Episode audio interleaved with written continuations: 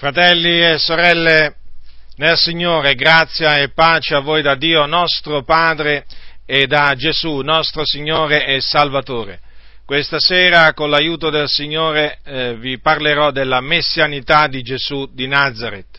Prendete le vostre Bibbie al capitolo 16 di Matteo, Evangelo scritto da Matteo, capitolo 16, dal versetto 13. Poi Gesù, venuto nelle parti di Cesarea di Filippo, domandò ai suoi discepoli: chi dice la gente che sia il figliol dell'uomo?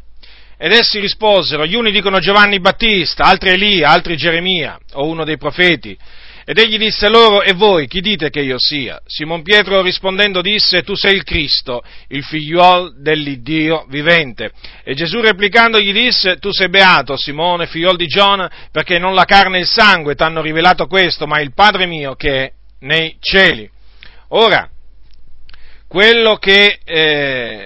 alla risposta che Gesù, alla domanda che fece Gesù, Pietro, alla domanda che concerneva appunto questo, cioè Gesù disse ai suoi discepoli: voi chi dite che io sia?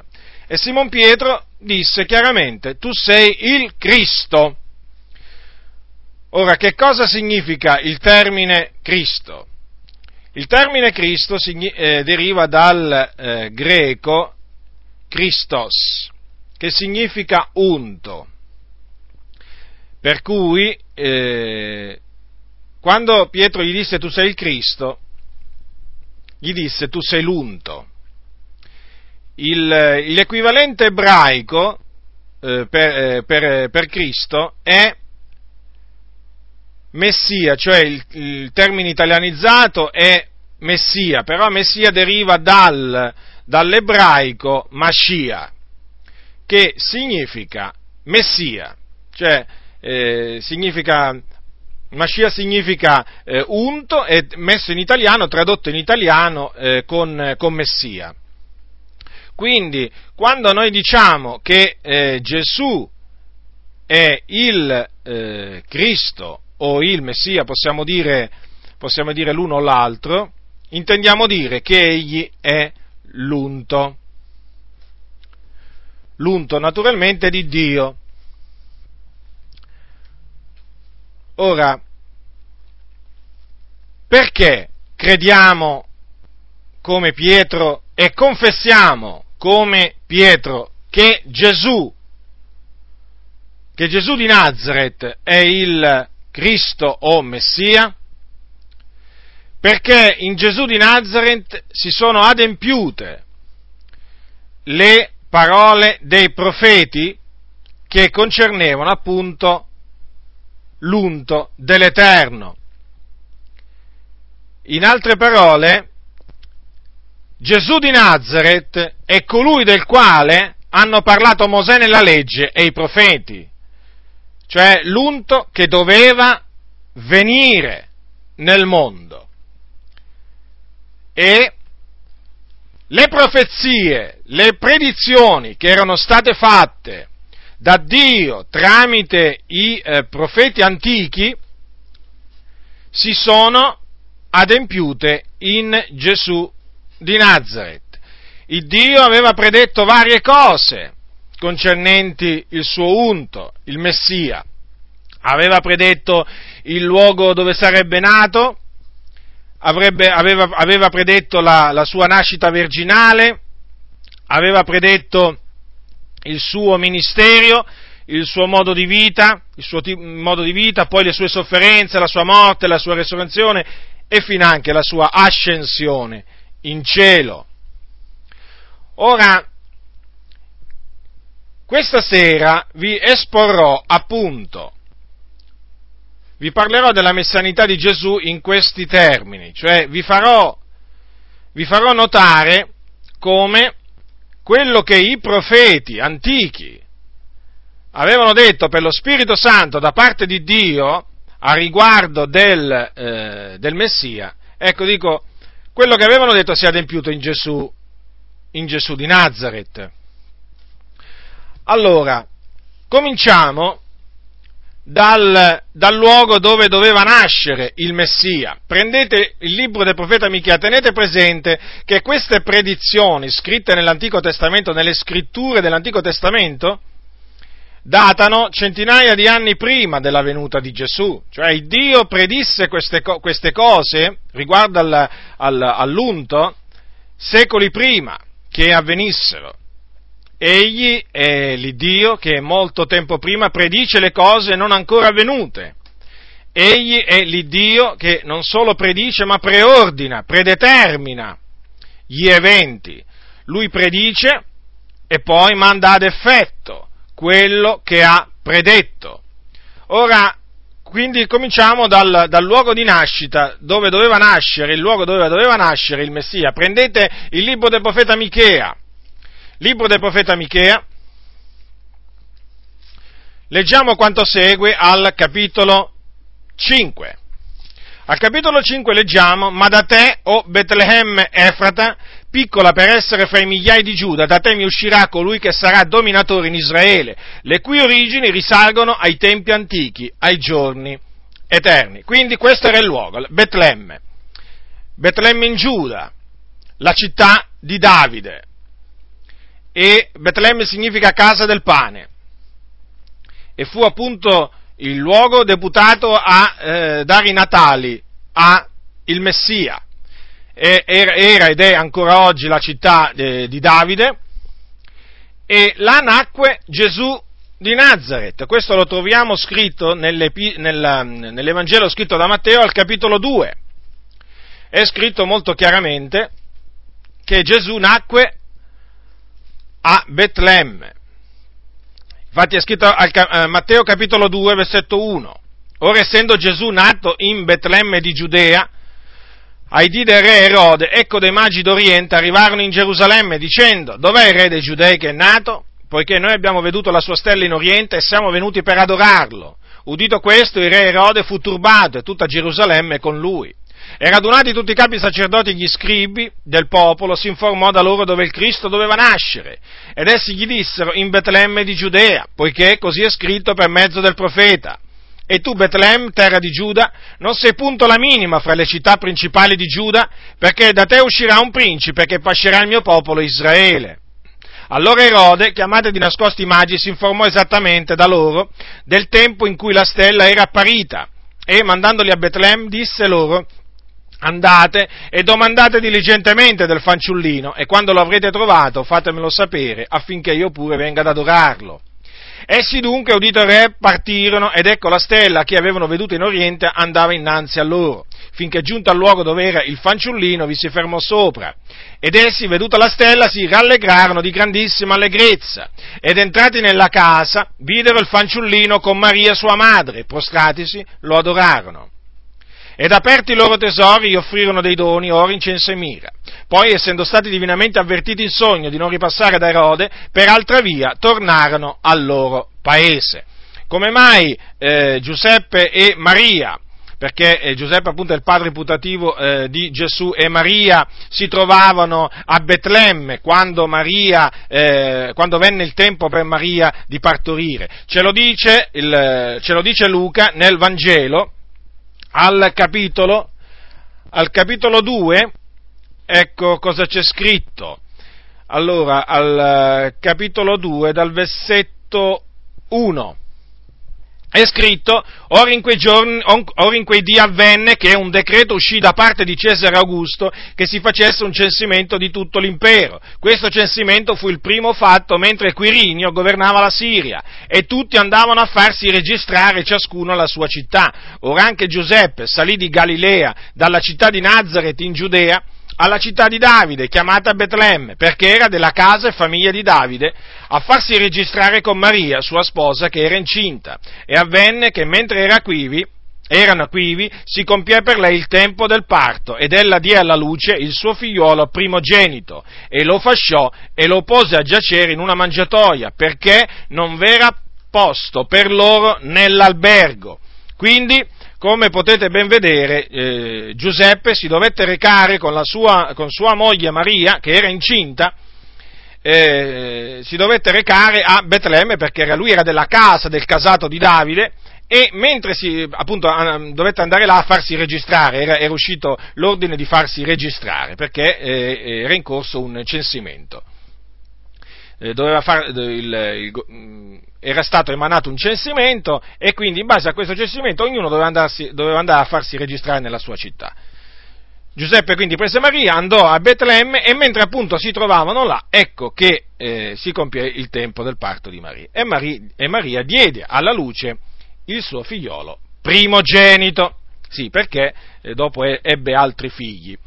Il primogenito lo ebbe naturalmente nacque senza il rapporto con Giuseppe, come vedremo fra poco, perché Gesù fu concepito dallo Spirito Santo, mentre gli altri figli nacquero da rapporti normali che Maria ebbe con Giuseppe. Quindi nacque a Betlemme Gesù di Nazaret e si adempì così quello che aveva detto il profeta Michea. Ora, adesso vediamo un'altra predizione che si è adempiuta in Gesù di Nazaret, che conferma che lui è l'unto. Il Messia sarebbe nato da una vergine. Prendete Isaia, libro del profeta Isaia, al capitolo 7, e prendiamo il versetto 14. Ecco che cosa dice il profeta. Allora, perciò il Signore stesso vi darà un segno, ecco la giovane concepirà, partorirà un figliuolo e gli porrà nome Emanuele. Ora nella versione riveduta, che è quella che io uso, c'è scritto la giovane, ma la traduzione corretta è la vergine, e quindi è meglio accettare la traduzione del Diodati, in questo caso, che appunto ha tradotto la vergine, anche perché questo è confermato dal fatto che questo era un segno che il Signore aveva deciso di dare, e quindi se fosse stato semplicemente un normale concepimento da parte di una giovane non sarebbe stato un segno, ma proprio perché quella giovane era una vergine, ecco che allora si sarebbe trattato di un segno. Quindi ecco, quindi la vergine concepirà, partorirà un figliolo e gli porranno Emanuele. Emanuele significa Dio con noi. Queste parole del profeta si adempirono. Perché si adempirono in Gesù? Perché Gesù non nacque come tutti gli altri uomini, cioè nacque da una donna, ma da una donna vergine, da una donna che non aveva conosciuto uomo, da una donna che non... quando Gesù fu concepito, Maria ancora non era sposata con Giuseppe, era semplicemente fidanzata a Giuseppe, era stata promessa sposa a Giuseppe, e appunto durante questo periodo avvenne che un giorno un angelo di Dio, un santo angelo di Dio, apparve a Maria e le predisse appunto che lei avrebbe concepito e partorito un figlio. Ecco che cosa leggiamo in Luca al capitolo 1, versetto 26. La scrittura dice così: al 6° mese l'angelo Gabriele fu mandato da Dio in una città di Galilea detta Nazaret, ad una vergine fidanzata ad un uomo chiamato Giuseppe, della casa di Davide, e il nome della vergine era Maria. E l'angelo, entrato da lei, disse: ti saluto, favorita dalla grazia, il Signore è teco. Ed ella fu turbata a questa parola e si domandava che cosa volesse dire un tal saluto. E l'angelo le disse: non temere, Maria, perché hai trovato grazia presso Dio, ed ecco tu concepirai nel seno e partorirai un figliuolo e gli porrai nome Gesù. Questi sarà grande e sarà chiamato figliuol dell'Altissimo, e il Signore Dio gli darà il trono di Davide suo padre, ed egli regnerà sulla casa di Giacobbe in eterno, e il suo regno non avrà mai fine. E Maria disse all'angelo: come avverrà questo, poiché non conosco uomo? E l'angelo rispondendo le disse: lo Spirito Santo verrà su di te e la potenza dell'Altissimo ti coprirà dell'ombra sua, perciò ancora il santo che nascerà sarà chiamato figliol di Dio.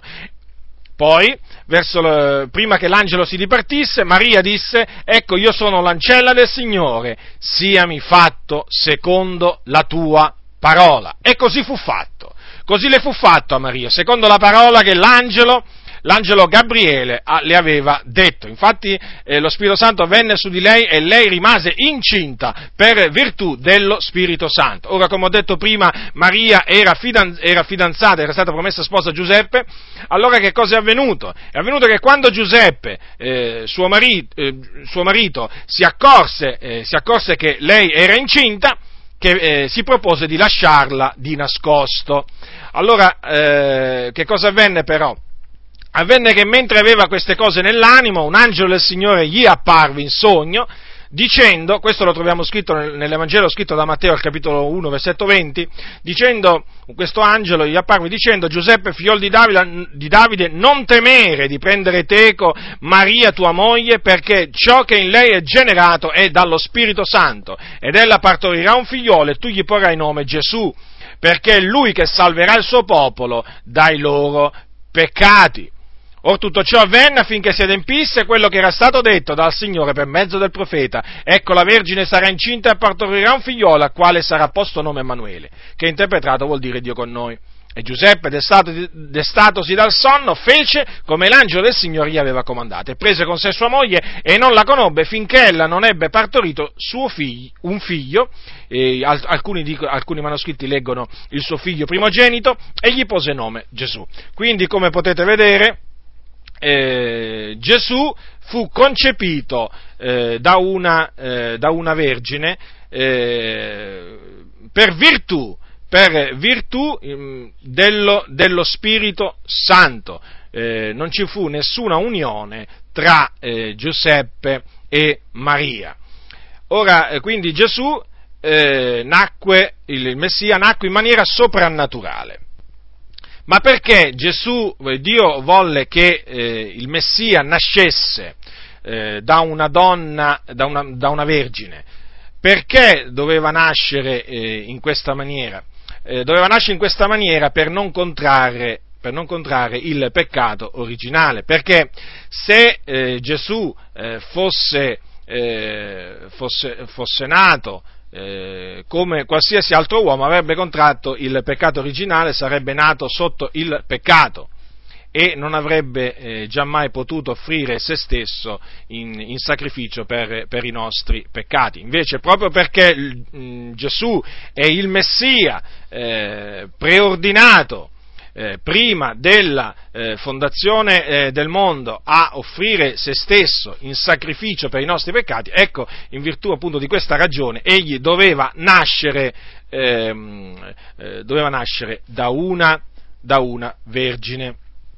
Queste sono cose molto, molto importanti, perché stanno alla base della nostra fede.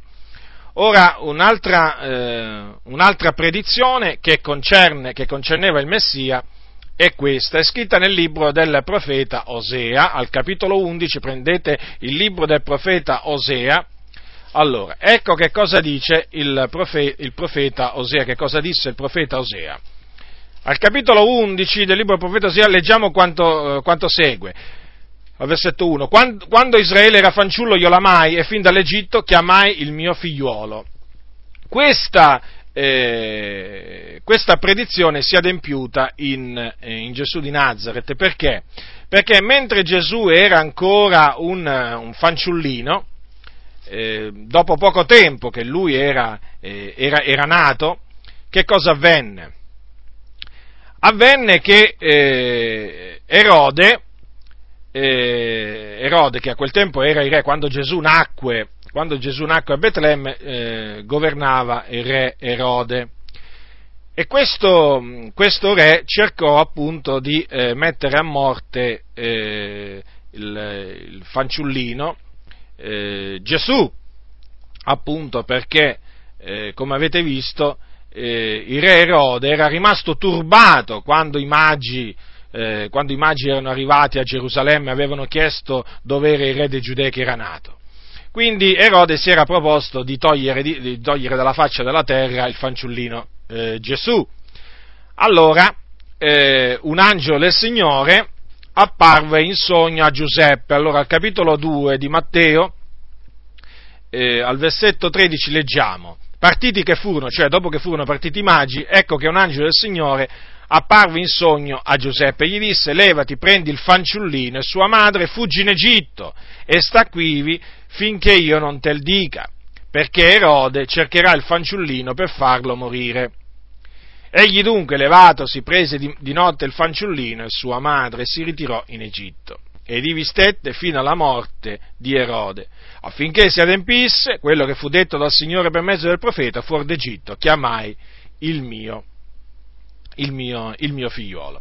Quindi il Dio, sapendo che Erode avrebbe cercato il fanciullino per metterlo a morte, perché appunto si era visto beffato dai magi, perché gli aveva detto Erode ai magi: quando lo trovate fatemelo sapere affinché pure io vada là ad adorarlo, ma è chiaro che quello era un pretesto, perché non aveva nessuna intenzione Erode di andare ad adorare quel fanciullino che era nato. Quindi lui si proponeva di ucciderlo a Gesù. E allora il Signore prima fece sì che i magi non tornassero da Erode, infatti li avvertì in sogno di non ripassare da Erode, e poi avvertì appunto Giuseppe, sempre in sogno, e in questo caso ci viene detto tramite l'apparizione di un angelo, e gli disse di fuggire in Egitto, di prendere il fanciullino, sua madre, ad andarsi in Egitto. E quindi andarono in Egitto.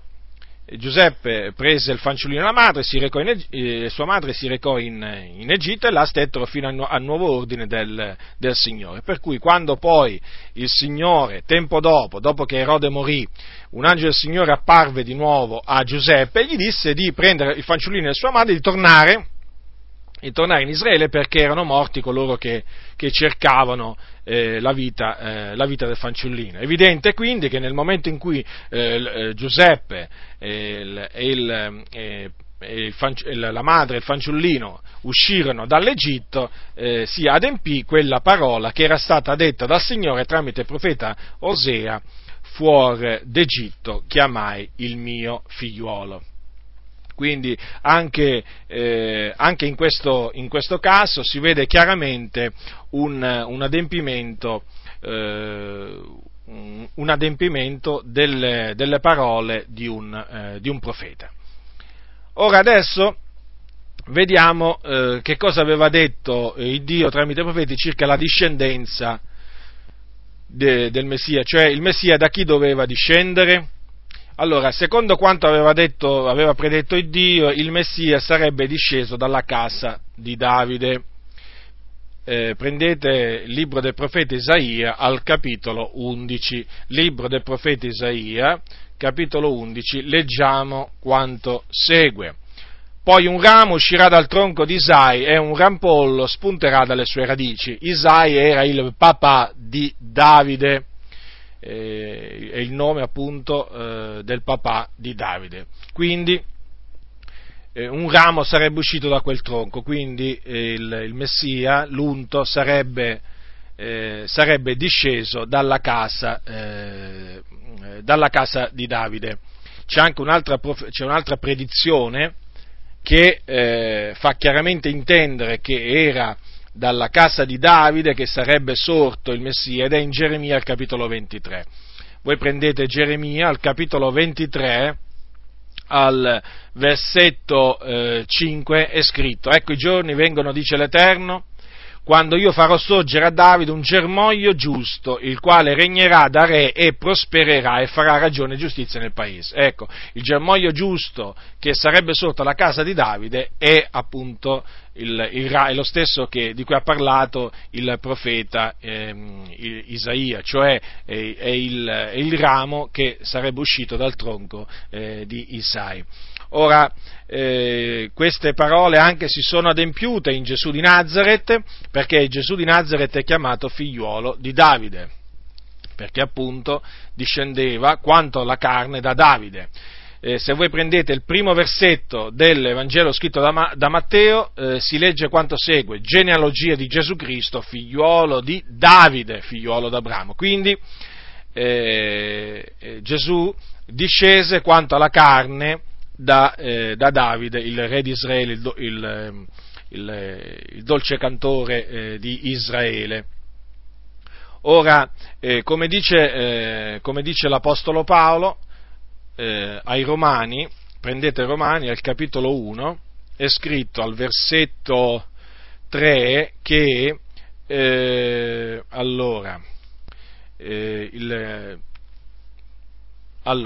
versetto 1: Paolo, servo di Cristo Gesù, chiamato ad essere apostolo, appartato per l'Evangelo di Dio, che egli aveva già promesso per mezzo dei suoi profeti nelle Sante Scritture, che concerne il suo figliuolo, nato dal seme di Davide, secondo la carne. Quindi, secondo la carne, Gesù nacque dalla casa di Davide. Infatti Giuseppe, il padre putativo di Gesù, era della casa di Davide, perché, come abbiamo visto, lui andò, quando uscì il decreto di fare il censimento, andò a farsi registrare a Betlemme proprio perché era della casa e famiglia di Davide. E quando poi abbiamo visto anche che quando l'angelo del Signore gli apparve a Giuseppe per tranquillizzarlo affinché prendesse sua moglie con sé, lo chiamò figliol di Davide. Questo è scritto al capitolo 1 di Matteo, al versetto 20: Giuseppe, figliol di Davide, non temere di prendere te con Maria tua moglie. Quindi noi affermiamo che Gesù è disceso dalla casa di Davide, e in lui si sono adempiute le parole dei profeti che concernono appunto la casa da cui lui doveva discendere. Ora adesso vediamo, ecco perché alcune volte leggete nel Vangelo che Gesù veniva chiamato figliol di Davide anche da alcune persone, anche da alcuni malati, gridarono a lui Gesù figliol di Davide, proprio per questo, perché lui, quanto alla carne, discendeva dalla casa di Davide. Adesso vediamo un'altra predizione: il Messia sarebbe stato chiamato figlio di Dio e avrebbe regnato sulla casa di Giacobbe o casa di Israele. Prendete il libro del profeta Isaia al capitolo 9, al capitolo 9, versetto 5, versetto 5 e 6. Allora, dice il profeta: poiché un fanciullo ci è nato, un figliolo ci è stato dato, e l'imperio riposerà sulle sue spalle. Sarà chiamato consigliere ammirabile, Dio potente, Padre eterno, principe della pace, per dare incremento all'impero, e una pace senza fine al trono di Davide e al suo regno, per stabilirlo fermamente e sostenerlo mediante il diritto alla giustizia, da ora in perpetuo. Questo farà lo zelo dell'Eterno degli eserciti. Ora, come potete vedere, qua c'è scritto: un fanciullo sarebbe nato, ma un figliolo ci sarebbe dato. Perché? Perché il figliolo che ci sarebbe stato dato era il figlio di Dio, coeterno con il padre. Quindi il padre avrebbe dato il suo figliolo per noi. Ecco perché qui è detto: un figliolo ci è stato dato. Badate, quando talune volte nelle predizioni dei profeti voi leggete che il verbo è al passato, nel senso, il Signore parla di qualche cosa che deve ancora avvenire come se fosse avvenuta, non vi meravigliate. Questo è il modo di parlare del Signore, che chiama le cose che non sono come se fossero. Ecco perché voi leggete: un figliolo ci è nato, lo diceva Isaia centinaia di anni prima della nascita di Gesù, come se il fanciullo fosse già nato. Invece no, sarebbe nato secoli dopo. Eppure, vedete, il Signore parla in questi termini. Allora, un figliuolo c'è stato dato. E poi c'è un altro passo che fa capire che il Messia sarebbe stato il figlio di Dio. Voi prendete secondo Samuele 7, allora capitolo 7, versetto 14, secondo Samuele capitolo 7, versetto 14. Qui si tratta di una promessa che Dio fece a Davide. Allora, è scritto così: al versetto 14, io sarò per lui un padre ed egli mi sarà figliuolo. Quindi ecco che cosa disse il Dio Padre concernente il Messia, che gli sarebbe stato figliuolo. Poi, per quanto riguarda il fatto che avrebbe regnato sulla casa di Giacobbe, sul trono di Davide, c'è una predizione nel Salmo 132. Prendete il Salmo 132, allora Salmo 132, versetto 11. Allora, Salmo 132, versetto 11. Ecco quanto cosa è scritto. L'Eterno ha fatto a Davide questo giuramento di verità e non lo revocherà. Io metterò sul tuo trono un frutto delle tue viscere, quindi un tuo discendente. E questo si è adempiuto, tutto ciò si è adempiuto in Gesù di Nazaret, perché, come abbiamo visto, quando l'angelo Gabriele apparve a Maria, le disse riguardo al bambino che lei avrebbe concepito nel seno e poi è partorito, a quale sarebbe stato posto nome Gesù. Questi, dice il capitolo 1, versetto 32 di Luca, questi sarà grande e sarà chiamato figliuolo dell'Altissimo. Notate, quindi l'angelo Gabriele rese testimonianza di Gesù che egli era il figlio dell'Altissimo. E non solo, notate come c'è scritto anche poco dopo: e il Signore Dio gli darà il trono di Davide suo padre, ed egli regnerà sulla casa di Giacobbe in eterno, e il suo regno non avrà mai fine. Quindi questo non è altro che l'adempimento delle parole che abbiamo visto erano scritte nei Salmi, perché appunto è lui, è Gesù che avrebbe regnato sul trono di Davide in eterno. Gesù quindi era un re, o meglio, era il re di Israele, in virtù appunto del giuramento che il Dio fece a Davide. Il Dio costituì Gesù quale re di Israele, o re sulla casa di Giacobbe in eterno. E Gesù confessò di essere un re. Quando leggiamo per esempio in Luca al capitolo 22, qui quando Gesù comparve davanti al Sinedrio, confermò di essere il figlio di Dio, e poi quando comparve davanti a Pilato confermò di essere il re dei Giudei. Ecco quanto leggiamo al capitolo 22 di Luca, versetto 70. Allora tutti dissero: sei tu dunque il figliol di Dio? Ed egli rispose loro: voi lo dite, poiché io lo sono. Qui vediamo una aperta confessione di Gesù, con cui dichiarò di essere il figlio di Dio, il figlio del benedetto. Quanto riguarda invece l'altra confessione, ecco, la troviamo scritta in Matteo.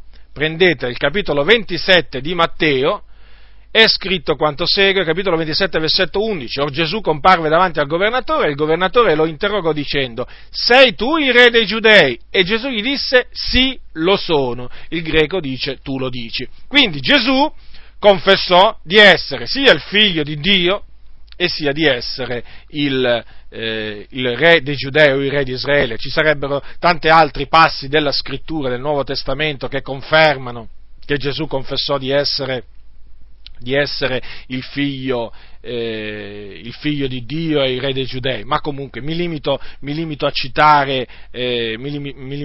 solo queste, perché ritengo che siano sufficienti. Ora, adesso vediamo un'altra affermazione che era stata fatta dal profeta riguardo il Messia. Il Messia esisteva nell'eternità. Infatti sarebbe preesistita al suo concepimento, in altre parole, cioè colui che l'unto sarebbe preesistito prima di essere concepito, prima di venire come uomo sulla terra. Questo lo troviamo scritto in Michea, è il passo che ho già letto al capitolo 5, al versetto 1, quando dice che le cui origini risalgono ai tempi antichi, ai giorni eterni. Ora, quindi Gesù preesisteva al suo concepimento, il Messia preesisteva come persona, non come idea o come piano, no, come persona. Infatti Gesù questo poi lo confermò che lui, prima di venire in questo mondo, prima di nascere in questo mondo, era in cielo. Ecco che cosa leggiamo al capitolo 6 di Giovanni. Allora, capitolo 6 di Giovanni, versetto 38.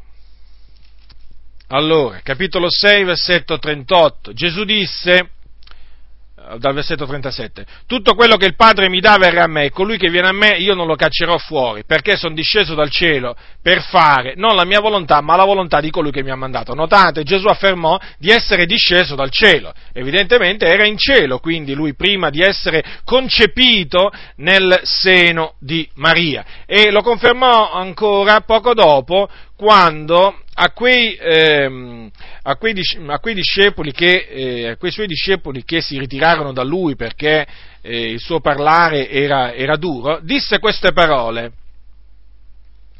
Allora, capitolo 6, da versetto 61 di Giovanni, sempre di Giovanni, Vangelo scritto da Giovanni. Ma Gesù, conoscendo in se stesso che i suoi discepoli mormoravano di ciò, disse loro: questo vi scandalizza, e che sarebbe se vedeste il figlio dell'uomo ascendere dove era prima? Notate, c'era un luogo dove il figlio dell'uomo esisteva prima di scendere sulla terra, prima di venire in questo mondo, è il cielo, è chiaro questo. Quindi Gesù esisteva.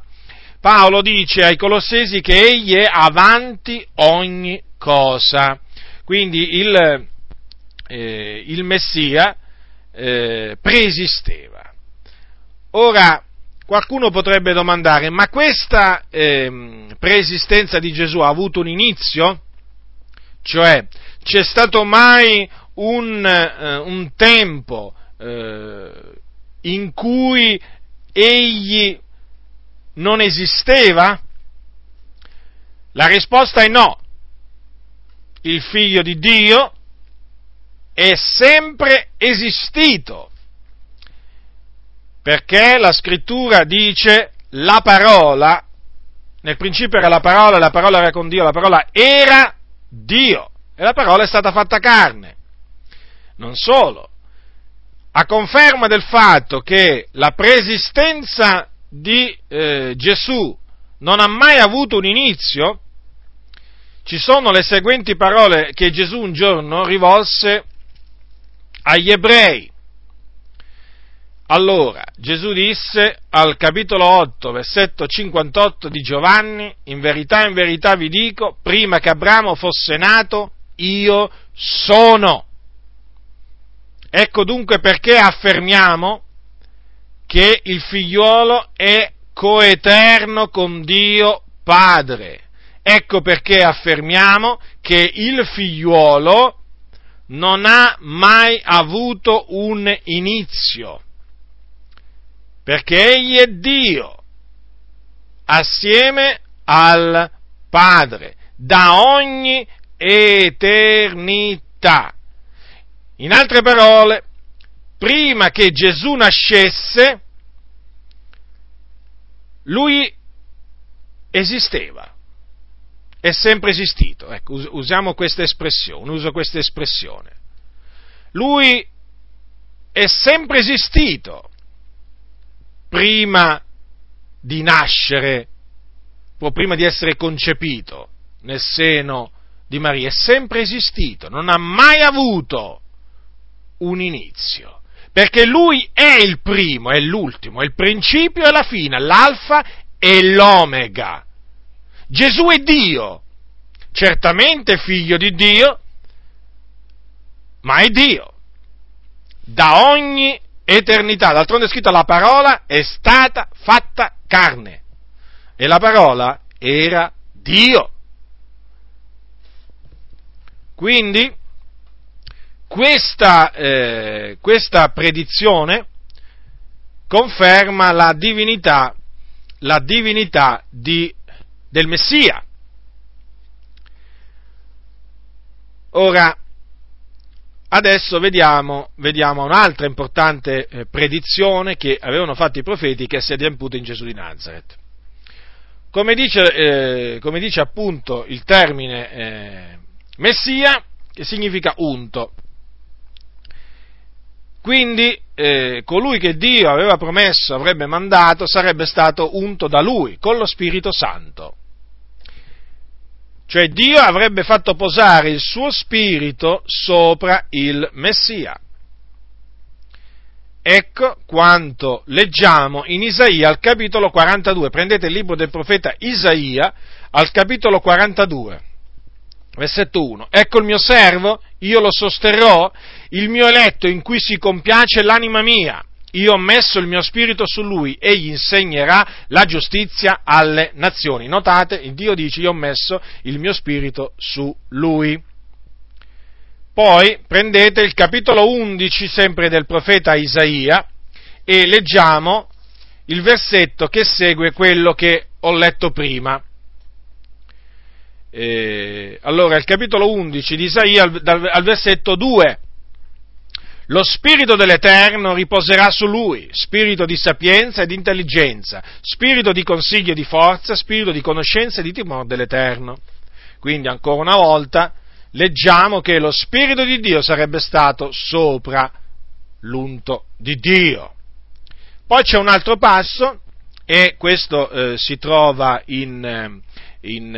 sempre in Isaia, al capitolo 61. Che queste sono parole che poi Gesù lesse nella sinagoga di Nazaret.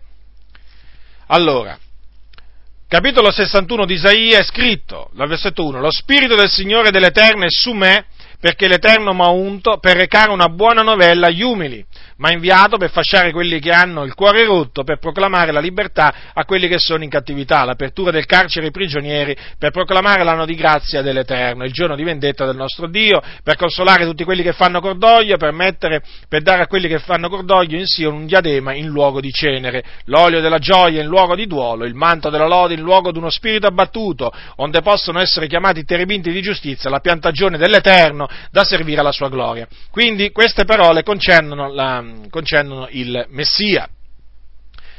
Ancora una volta si parla dello Spirito del Signore che sarebbe stato sul Messia.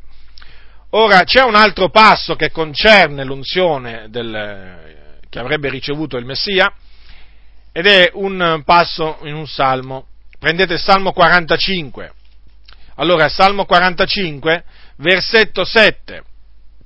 Ecco cosa c'è scritto. Tu ami la giustizia e odi l'empietà.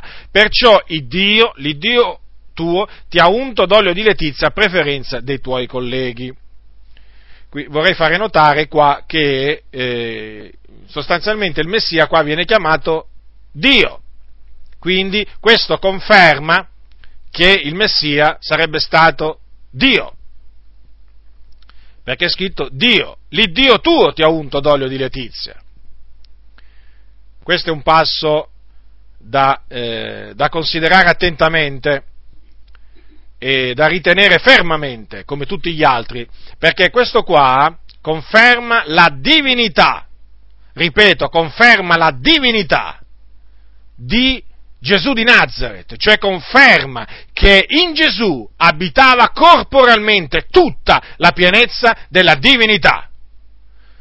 Gesù non era il primo degli angeli, non era un essere superiore agli angeli, semplicemente un essere superiore agli angeli, come dicono taluni. Gesù era Dio, Gesù era degno di adorazione.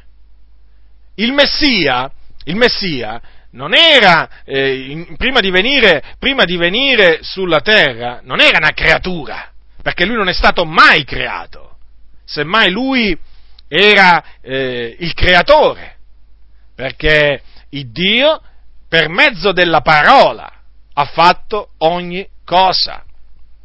Quindi queste predizioni scritte nell'Antico Testamento concernono l'unzione che avrebbe ricevuto il Messia, unzione che poi lui ricevette. Dove la ricevette? Al Giordano, quando giunse a circa l'età di 30 anni, Gesù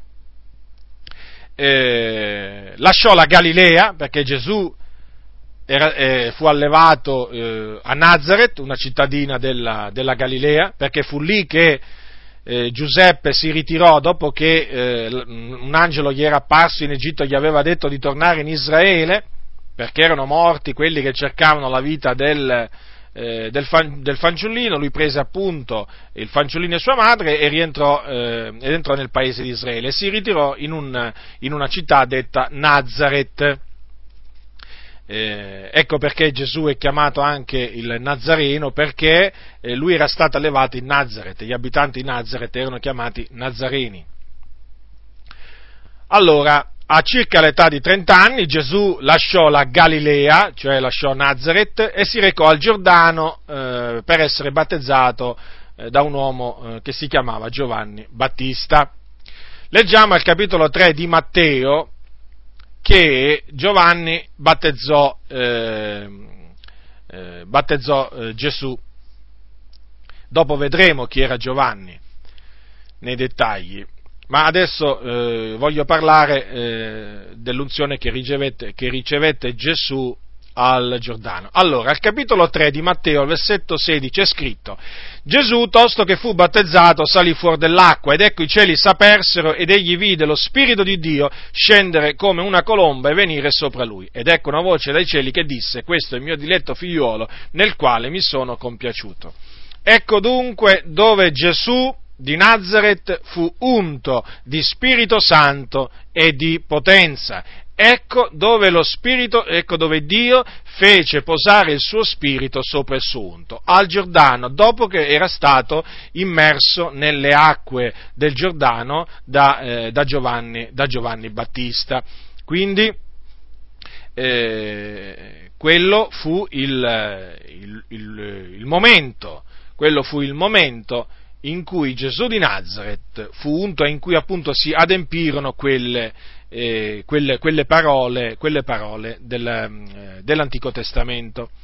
Ora, ho accennato prima a Giovanni, non si può non parlare di Giovanni il Battista, perché Giovanni Battista appunto fu colui che battezzò Gesù nel Giordano. Una predizione che era stata fatta, che concerneva sempre il Messia, è che Dio avrebbe mandato un messaggero davanti al suo unto a preparargli la via. Allora, leggiamo questa predizione in Malachia, al capitolo 3, libro del profeta Malachia, capitolo 3. Prendete il libro del profeta Malachia. Allora, Malachia è il libro che viene nell'ordine prima di Matteo.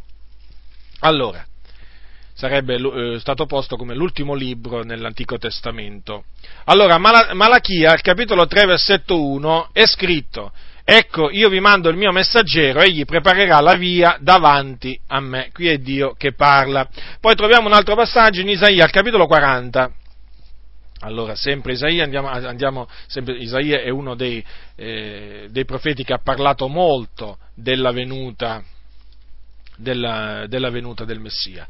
Allora, leggiamo al capitolo 40 di Isaia, al versetto 3.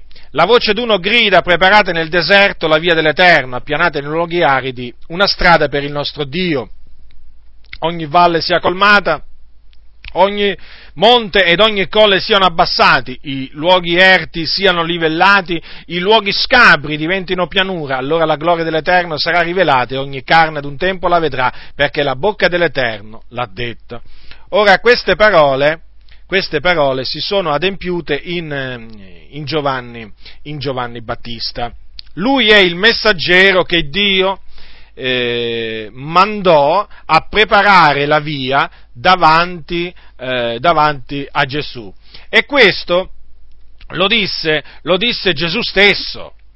Lo disse Gesù stesso un giorno quando disse al capitolo 11 di Matteo, prendete capitolo 11 di Matteo, Allora Gesù disse intorno a Giovanni che andaste, capitolo 11, versetto 7, che andaste a vedere nel deserto una canna dimenata dal vento, ma che andaste a vedere un uomo avvolto in morbide vesti? Ecco, quelli che portano delle vesti morbide stanno nelle dimore dei re. Ma perché andaste? Per vedere un profeta? Sì, vi dico, è uno più che profeta. Egli è colui del quale è scritto, ecco, io mando il mio messaggero davanti al tuo cospetto che preparerà la via dinanzi a te. Quindi Giovanni Battista fu colui che Dio prestabilì ad andare davanti a Gesù a preparargli la via. Ora brevemente qualche cosa che concerne questo Giovanni Battista, un santo uomo. Allora, Giovanni Battista nacque da Zaccaria e Elisabetta, che erano avanti negli anni quando lui nacque. Non potevano avere figli e il Dio mandò un angelo che apparve a Zaccaria e gli predisse la nascita appunto di un figlio, al quale doveva porre nome Giovanni. E riguardo a questo bambino disse l'angelo che gli apparve, prendete il capitolo 1 di Luca, al versetto 15, tra le altre cose gli disse: poiché sarà grande nel cospetto del Signore, non berrà né vino né cervogia, e sarà ripieno dello Spirito Santo fin dal seno di sua madre, e convertirà molti dei figlioli di Israele al Signore, il Dio loro, ed egli andrà innanzi a Lui con lo spirito e con la potenza dell'Ia, per volgere i cuori dei padri e figliuoli e i ribelli alla saviezza dei giusti, affin di preparare al Signore un popolo ben disposto. Giovanni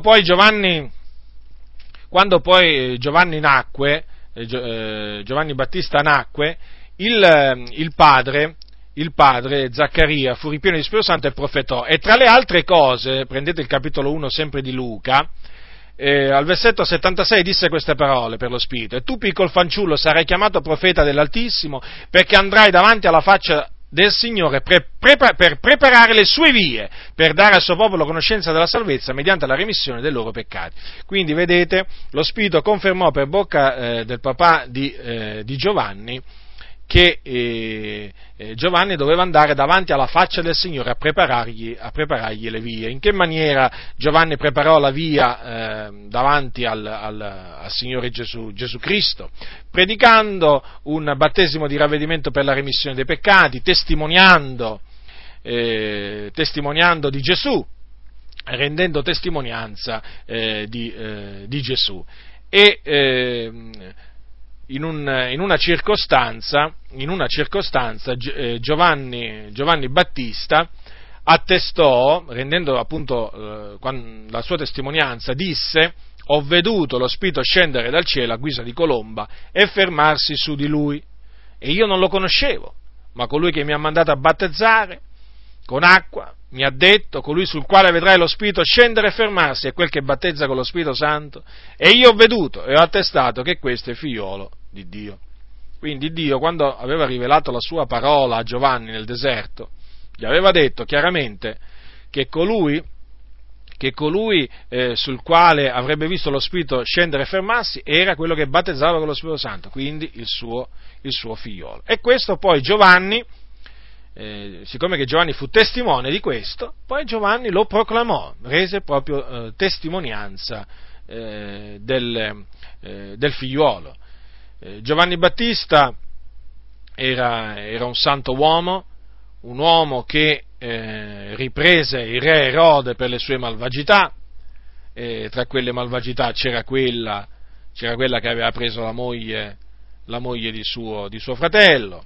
E Giovanni gli diceva: non t'è lecito di tenere la moglie di tuo fratello. E naturalmente questo fece infuriare Erodia, appunto, che era la donna che viveva con Erode. E poi ci fu un giorno, quando Erode dette un convito per il suo natalizio, che la figlia di Erodiada ballò, piacque ai commensali a Erode. Erode gli fece un giuramento, che gli avrebbe dato tutto quello che avrebbe chiesto, e la ragazza, istigata da Erodiada, chiese appunto che le fosse portato su un vassoio la testa di Giovanni Battista, e quindi Giovanni Battista, il messaggero che Dio aveva mandato davanti a Messia, fece questa fine, cioè gli fu tagliata la testa, per avere detto la verità. Ecco quindi alcune note su Giovanni il Battista. Allora, adesso andiamo a vedere, perché altre predizioni, continuiamo. La scrittura aveva predetto che sarebbe andato a vivere sui confini di Zabulon e Neftali, cioè nel nord di Israele. Il Messia quindi era stato predetto sarebbe andato a vivere in quella zona, al nord di Israele. Prendete il capitolo 8 di Isaia, sembra, allora, Isaia, capitolo 8, versetto 23, 8, dal 23. Ma le tenebre non dureranno sempre per la terra che è ora nell'angoscia, come nei tempi passati Dio coprì d'obbrobrio il paese di Zabulon e il paese di Neftali, così nei tempi a venire coprirà di gloria la terra vicina al mare, di là dal Giordano, la Galilea dei Gentili. Poi il versetto 1 del capitolo 9. Il popolo che camminava nelle tenebre vede una gran luce, su quelli che abitavano il paese dell'ombra della morte la luce risplende. Quindi in questa zona sarebbe andato a vivere il Messia. E così avvenne perché Gesù, quando cominciò il suo ministero, lasciò Nazaret, e la scrittura dice che si recò a Capernaum. Ecco cosa andò ad abitare a Capernaum, che era una città sul mare di Tiberiade, o il mar di Galilea. Allora, leggiamo al capitolo 4 di Matteo, versetto 13, e lasciata Nazaret venne ad abitare in Capernaum, città sul mare, ai confini di Zabulon e di Neftali. Quindi, quelle parole del profeta si adempirono in Gesù di Nazaret. Considerate che Capernaum è chiamata la sua città. E Gesù fece molti prodigi in Capernaum, molti miracoli, tanto è vero che per l'incredulità degli abitanti di Capernaum Gesù ebbe delle parole durissime nei loro confronti. Infatti al capitolo 11 di Matteo, al versetto 23 c'è scritto: e tu Capernaum, sarai tu forse innalzata fino al cielo? No, tu scenderai fino nell'Ades, perché se in Sodoma fossero state fatte le opere potenti compiute in te, ella sarebbe durata fino ad oggi. E però io lo dichiaro, nel giorno del giudizio la sorte del paese di Sodoma sarà più tollerabile della tua. Notate che rimprovero Gesù rivolse a Capernaum, la sua città. Sì, voi direte dove sta scritto che era la sua città? Ve lo dico subito, al capitolo 9 di Matteo è scritto, versetto 1, e Gesù è entrato in una barca, passò all'altra riva e venne nella sua città. Ecco, che parole di rimprovero ebbe Gesù verso Capernaum.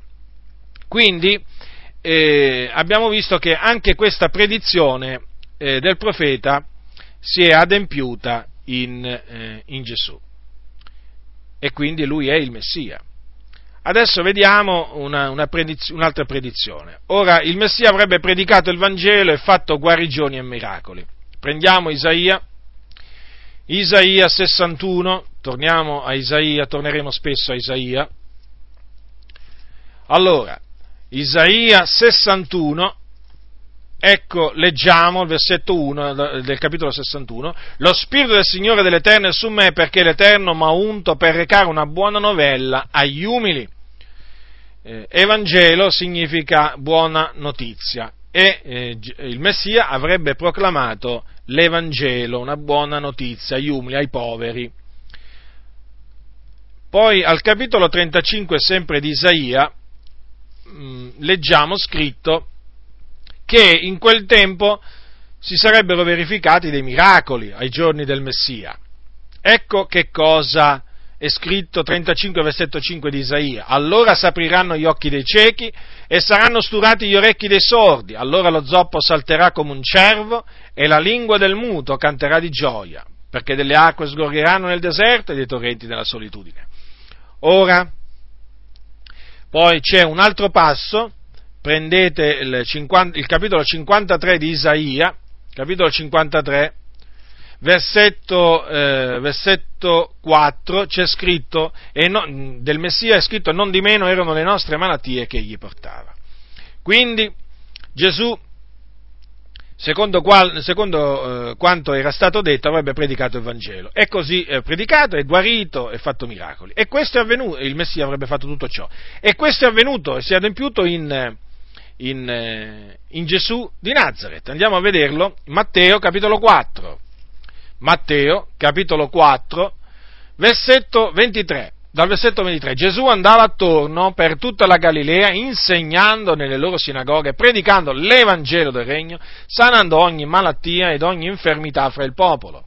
La sua fama si sparse per tutta la Siria, e gli recarono tutti i malati, colpiti da varie infermità e da vari dolori, indemoniati, lunatici, paralitici, ed egli li guarì.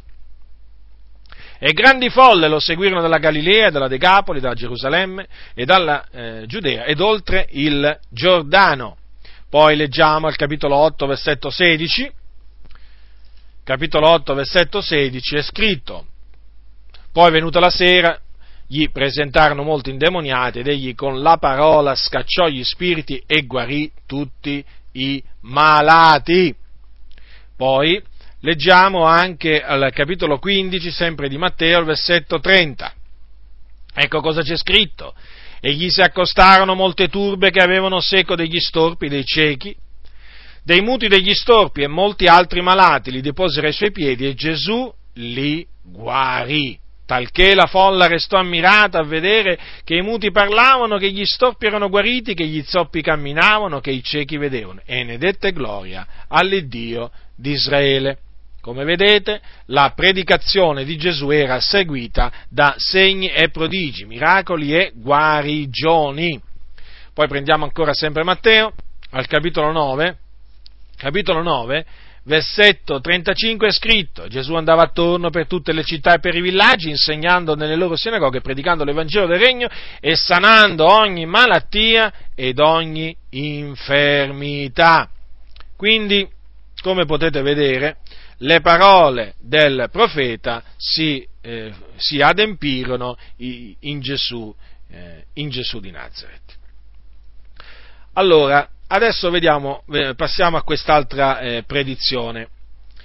Il Messia avrebbe detto alle persone di non farlo conoscere. Qualcuno potrebbe dire: strano. No, non è strano. È strano dal nostro punto di vista. Potrà sembrare strano, ma non dal punto di vista di Dio.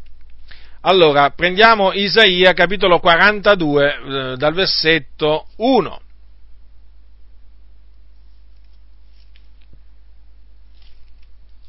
Isaia capitolo 42 dal versetto 1. Ecco il mio servo, io lo sosterrò, il mio eletto in cui si compiace l'anima mia. Io ho messo il mio spirito su lui, egli insegnerà la giustizia alle nazioni, egli non griderà, non alzerà la voce, non la farà udire per le strade, non spezzerà la canna rotta e non spegnerà il lucignolo fumante, insegnerà la giustizia secondo verità. Egli non verrà meno e non s'abbatterà, finché abbia stabilita la giustizia sulla terra, e le isole aspetteranno fiduciose la sua legge. Queste parole anche si sono adempiute in Gesù di Nazaret, perché Gesù spesso, dopo che guariva, ordinava alle persone di non farlo conoscere, o di non far sapere quello che era avvenuto. Ecco dunque perché Gesù agiva in questa maniera, affinché quelle parole si adempissero.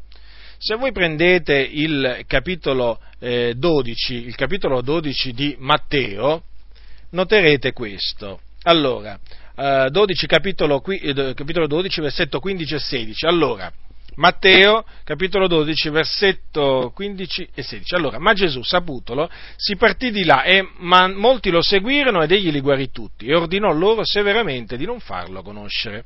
Notate? E ce ne sono altri casi, per esempio c'è il caso anche in cui dopo che Pietro gli confessò che lui era il Cristo, il figlio del Dio vivente, c'è scritto al versetto 20 del capitolo 16 di Matteo: allora vietò ai suoi discepoli di dire ad alcuno che egli era il Cristo, e sempre naturalmente per la stessa ragione, affinché si adempissero le parole del profeta. Anche dopo che Gesù risuscitò la figlia di Iairo, avvenne la medesima cosa, cioè Gesù non voleva, diceva di non farlo sapere, ma il fatto qual è? O quando anche guariva altri malati, che più lo divietava loro e più lo divulgavano. È proprio questo che succedeva. Infatti Gesù talvolta non poteva entrare in una città e si doveva tenere fuori dalla città in luoghi deserti. E quindi anche queste parole si sono adempiute in Gesù. Adesso vediamo quest'altra predizione. Il Messia avrebbe parlato in parabole. Prendete il Salmo 78, versetto 2. Io aprirò la mia bocca per proferire parabole, esporrò i misteri dei tempi antichi. Quindi era stato predetto che il Messia avrebbe parlato in parabole. E Gesù parlò agli uomini in parabole. Prendete Marco, capitolo 4, versetto 33, 4, capitolo 4, versetto 33-34. E con molte così fatte parabole esponeva loro la parola, secondo che potevano intendere. E non parlava loro senza parabola, ma in privato spiegava ogni cosa ai suoi discepoli. Gesù espose molte parabole e agiva in questa maniera. Alle turbe parlava in parabole, poi in privato spiegava ogni cosa ai suoi discepoli. E un giorno i suoi discepoli gli chiesero a Gesù: ma perché parli loro in parabole? E Gesù gli disse la ragione, e la ragione la troviamo scritta al capitolo 13 di Matteo. Allora, alla domanda perché parli loro in parabola, Gesù rispose loro, capitolo 13, versetto 11, perché a voi è dato di conoscere i misteri del regno dei cieli, ma a loro non è dato, perché a chiunque ha sarà dato e sarà nell'abbondanza, ma a chiunque non ha sarà tolto anche quello che ha. Perciò parlo loro in parabole, perché vedendo non vedono, e udendo non odono, e non intendono, e s'adempie in loro la profezia di Isaia che dice: udrete che vostre orecchie non intenderete, guarderete coi vostri occhi e non vedrete, perché il cuore di questo popolo si è fatto insensibile, sono divenuti duri d'orecchi ed hanno chiuso gli occhi, che talora non veggano con gli occhi e non odano con gli orecchi e non intendano col cuore e non si convertano e io non li guarisca. Vedete la ragione? La ragione per cui Gesù parlava alle turbe in parabole era affinché non si convertissero,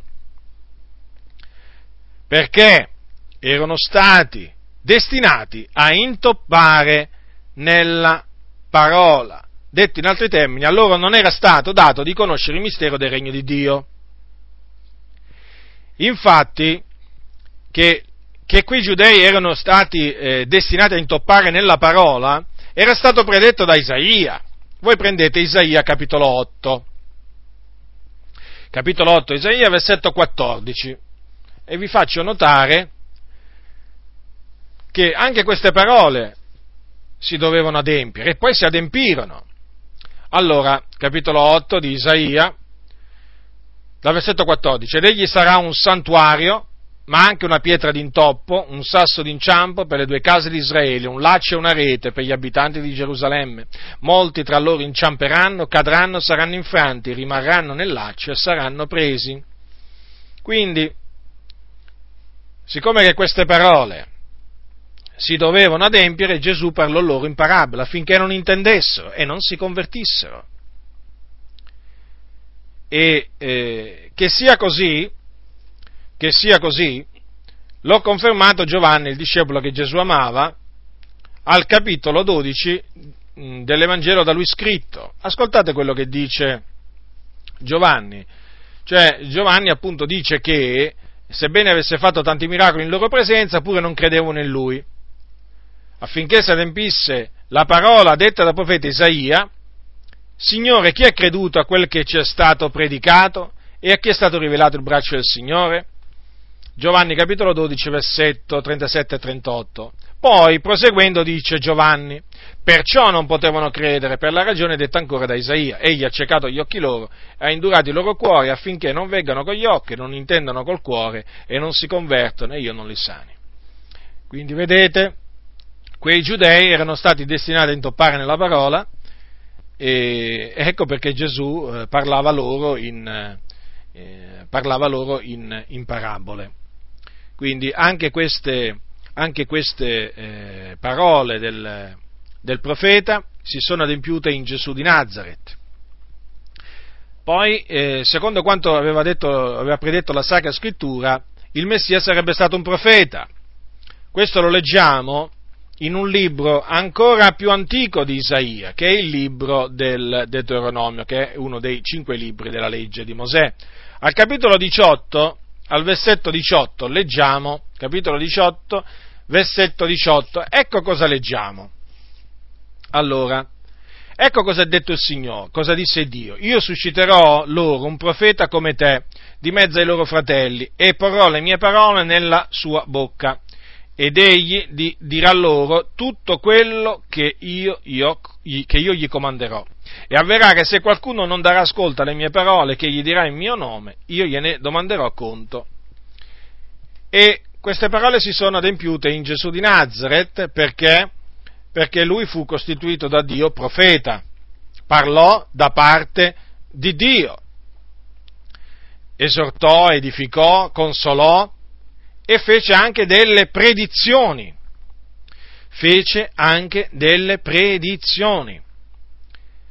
Ora, quello che Gesù disse, lo disse per ordine del Padre suo.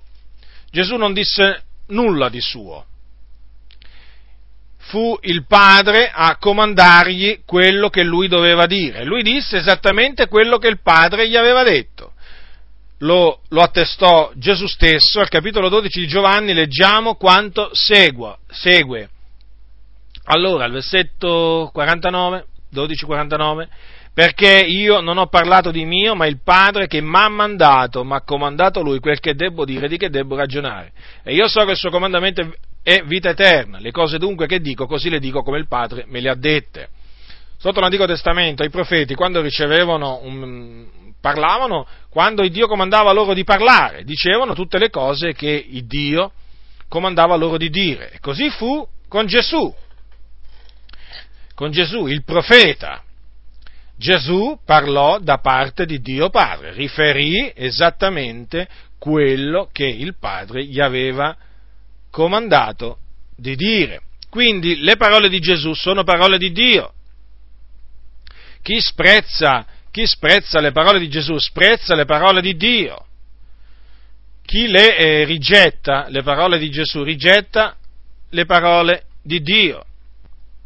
Gesù fu chiaro a tal riguardo. Ora, ho detto prima che Gesù fece delle predizioni, perché un profeta, naturalmente i profeti dell'Antico Testamento, sappiamo che fecero delle predizioni, e Gesù fece delle predizioni. Basta prendere il capitolo 13 di Marco e leggiamo appunto una parte delle predizioni che lui fece. E Gesù fece anche durante la sua vita delle predizioni che si avverarono mentre lui era ancora sulla terra. In particolare ve ne voglio citare una, quella che fece a Pietro, uno dei suoi discepoli, la notte in cui Gesù fu tradito. Matteo 26, capitolo 26, versetto 34. Gesù disse a Pietro quello che lui avrebbe fatto di lì a poco. Ascoltate cosa gli disse Gesù. In verità ti dico che questa stessa notte, prima che il gallo canti, tu rinnegherai 3 volte. Ecco la predizione fatta da Gesù. E quella cosa che Gesù disse si avverò poco dopo. Infatti Pietro rinnegò Gesù 3 volte. Prima che il gallo cantasse. Infatti dopo che lui rinnegò la 3ª volta il maestro, il gallo cantò. E allora Pietro si ricordò della parola che Gesù gli aveva detto. Vedete? Il profeta, Gesù quale profeta, fece delle predizioni. E parlò da parte di Dio. Naturalmente, quando diciamo parlò da parte di Dio, non è che Gesù fece solo delle predizioni. Insegnò, abbiamo visto, insegnò, predicò, anche quella era parola del Signore, ma era parola di Dio anche le predizioni che lui fece. E ci sono molte predizioni che ha fatto Gesù che ancora si devono adempiere, in particolare le predizioni che lui ha fatto circa la sua 2ª venuta, che noi aspettiamo, sì, perché Gesù tornerà. Quindi abbiamo visto anche che Gesù era un profeta, o meglio, il profeta. Il Messia sarebbe stato un testimone. Prendete Isaia, capitolo 55, versetto 4. Isaia 55. Allora, Isaia 55, versetto 4. Dice Dio: ecco, io l'ho dato come testimonio ai popoli. Ora, di che cosa avrebbe reso testimonianza il Messia? Di quello che aveva visto e udito presso il Padre. Infatti è scritto in Giovanni al capitolo 3, al versetto 31, è scritto quanto segue. Sono delle parole che disse Giovanni il Battista. Queste parole disse Giovanni Battista e concernono il Messia, Gesù Cristo. Ascoltate quello che disse Giovanni Battista di Gesù. Capitolo 3, versetto 31. Colui che viene dall'alto e soprattutto colui che viene dalla terra e della terra e parla come essendo della terra. Colui che viene dal cielo e soprattutto. Egli rende testimonianza di quel che ha veduto e udito, ma nessuno riceve la sua testimonianza. Chi ha ricevuto la sua testimonianza ha confermato che Dio è verace, poiché colui che Dio ha mandato proferisce le parole di Dio, perché Dio non gli dà lo spirito con misura. Quindi vedete, il figliuolo, Gesù, rese testimonianza di quello che aveva veduto e udito. Ma Giovanni disse: nessuno riceve la sua testimonianza. Solo pochi ricevettero la testimonianza che rese Gesù. Gli eletti ricevettero la testimonianza che lui rese. Ecco, quindi abbiamo visto che anche questa predizione che concerneva il Messia si è adempiuta in Gesù di Nazaret. Adesso vediamo quello che disse Michea, il profeta Michea.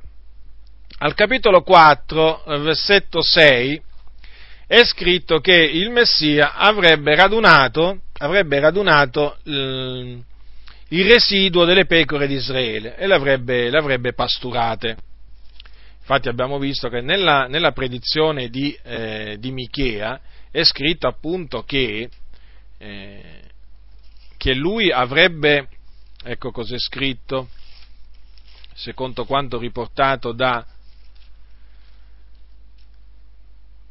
che pascerà, dice, il mio popolo Israele, così come è riportato in Matteo al capitolo 2, versetto 6. Quindi avrebbe pasciuto Israele il Messia, sarebbe stato un pastore, in altre parole, sarebbe stato costituito da Dio pastore sopra Israele. Allora andiamo a Michea capitolo 4, libro del profeta Michea. Allora, capitolo 4, versetto 6. È scritto: in quel giorno, dice l'Eterno, io raccoglierò le pecore zoppe, radunerò quelle che erano state scacciate e quelle che avevo trattato duramente. di quelle che zoppicano farà un resto che sussisterà, di quelle scacciate lontano una nazione potente, e l'Eterno regnerà su loro sul monte Sion da allora in perpetuo. Poi, se prendete il capitolo 5 di Michea, versetto 3, c'è scritto riguardo al Messia: egli starà là e pascerà il suo gregge con la forza dell'Eterno, con la maestà del nome dell'Eterno, del suo Dio, e quelli dimoreranno in pace. Ora, avete notato, qui si parla appunto di un pastore, e questo lo notiamo pure in Isaia, che avrebbe pasciuto le pecore di Israele. Il Messia lo troviamo scritto anche in Isaia, al capitolo 40. Al capitolo 40, versetto 11, c'è scritto: come un pastore egli pascerà il suo gregge, raccoglierà gli agnelli in braccio, se li torrà in seno e condurrà pian piano le pecore che allattano. Queste parole si sono adempiute in Gesù di Nazaret. Lui disse che era stato mandato alle pecore perdute della casa di Israele, e disse di essere il pastore, il buon pastore. Al capitolo 10 di Giovanni, dal versetto 14, leggiamo: io sono il buon pastore, conosco le mie mi conoscono, come il Padre mi conosce ed io conosco il Padre, e metto la mia vita per le pecore. Ho anche delle altre pecore che non sono di questo vile, anche quelle io devo raccogliere, ed esse ascolteranno la mia voce, e vi sarà un solo gregge, un solo pastore. Poi, al versetto 27, le mie pecore ascoltano la mia voce, io le conosco ed esse mi seguono. Ora notate quindi che Gesù era venuto per raccogliere le pecore perdute della casa di Israele, ma non solo della casa di Israele, perché c'erano anche gregge anche di un altro vile, e lì, come vedremo, si riferisce alle pecore in mezzo ai gentili, cioè in mezzo alle nazioni. E tra queste pecore, per la grazia di Dio, ci siamo pure noi, perché noi siamo tra quelli che il Messia ha raccolto presso di sé. Quindi le parole di Michea e le parole di Isaia anche si sono adempiute in Gesù di Nazaret. Ora, come ho detto poco fa, avrebbe raccolto anche altre pecore che non erano nella casa di Israele. Questa predizione la troviamo al capitolo 49 di Isaia, cioè il Messia non sarebbe venuto solo a raccogliere e a pascere le pecore perdute della casa di Israele, ma anche altre pecore, appunto, come ho detto prima, di fra i gentili. Capitolo 49, versetto 5 e 6 di Isaia, leggiamo quanto segue. Ecco un'altra predizione fatta da Isaia, che concerne il Messia. Allora: ed ora parla l'Eterno, che m'ha formato fin dal seno materno per essere suo servo, per ricondurgli Giacobbe e per raccogliere intorno a lui Israele, ed io sono onorato agli occhi dell'Eterno, e il mio Dio è la mia forza. Egli dice: è troppo poco che tu sia mio servo per rialzare le tribù di Giacobbe e per ricondurre gli scampati di Israele. Voglio far di te la luce delle nazioni, lo strumento della mia salvezza, fino all'estremità della terra. Poi al capitolo 56, versetto 8, sempre di Isaia, si legge quanto segue: il Signore l'Eterno, che raccoglie gli esuli di Israele, dice: io ne raccoglierò intorno a lui anche degli altri, oltre quelli dei suoi che sono già raccolti. Ora andiamo in Giovanni al capitolo 10, al versetto 16, che ho letto poco fa, e vi faccio notare che anche queste parole del profeta Isaia si sono adempiute in Gesù di Nazaret. Infatti Gesù disse queste parole, al capitolo 10, versetto 16 di Giovanni: ho anche delle altre pecore che non sono di questo vile, anche quelle io devo raccogliere. Avete notato? Infatti il Dio non costituì il Messia solo per raccogliere intorno a sé le pecore perdute della casa di Israele, ma anche altre pecore che non erano dell'ovile di Israele. E qui si riferiva appunto a tutte quelle pecore, lo ripeto, di fra i gentili. Quindi, ancora una volta, vediamo delle predizioni molto chiare fatte dai profeti, che si adempiono in Gesù di Nazaret. Ora, adesso vediamo un'altra predizione. il Messia avrebbe illuminato le genti, tutti i popoli, non solo Israele, ma tutti i popoli. Al capitolo 42 di Isaia, allora Isaia capitolo 42 versetto 6, leggiamo quanto segue. Io l'Eterno t'ho chiamato secondo giustizia e ti prenderò per la mano, ti custodirò e farò di te l'alleanza del popolo, la luce delle nazioni, quindi la luce del mondo. Poi c'è un altro passaggio che al capitolo 49 di Isaia, versetto 6, allora, l'ho letto poco fa, prima. Allora, egli dice: troppo poco che tu sia mio servo per rialzare le tribù di Giacobbe, per ricondurre gli scampati di Israele, voglio far di te la luce delle nazioni. Avete notato? Quindi la luce delle nazioni. Queste parole si sono adempiute anch'esse in Gesù di Nazaret. Ve lo ricordate Simeone? Quell'uomo anziano a cui lo Spirito aveva rivelato che non sarebbe morto prima di aver veduto il Cristo del Signore? Che disse quell'uomo quando prese nelle braccia il fanciullino Gesù? Adesso lo andiamo a vedere. Capitolo 2 di Luca.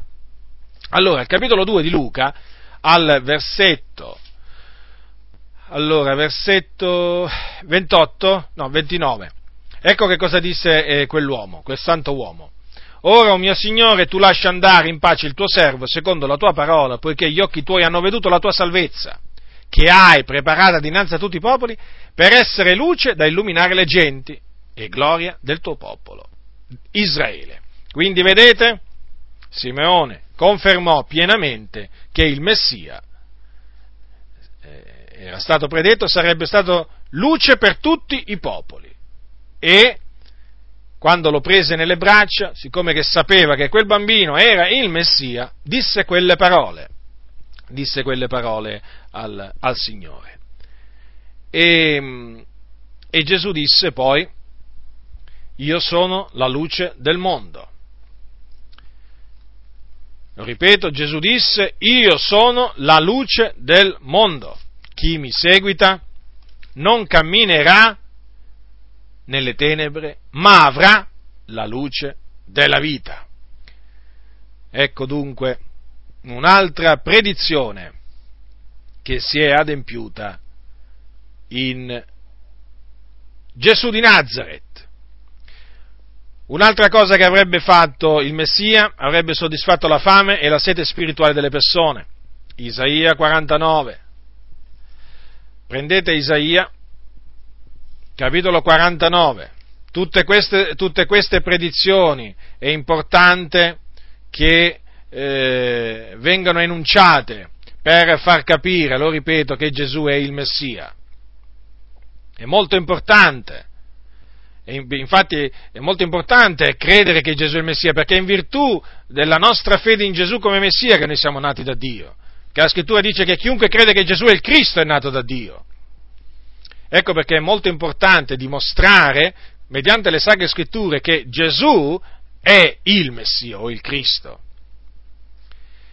Allora, capitolo 49 di Isaia, versetto 10. Non avranno fame né sete, né miraggio né sole li colperà più, poiché colui che ha pietà di loro li guiderà e li menerà alle sorgenti d'acqua. Quindi il Messia avrebbe soddisfatto la fame e la sete spirituale. Che disse Gesù un giorno? Capitolo 6 di Giovanni, versetto 35. Io sono il pane della vita, chi viene a me non avrà fame, chi crede in me non avrà mai sete. Vedete?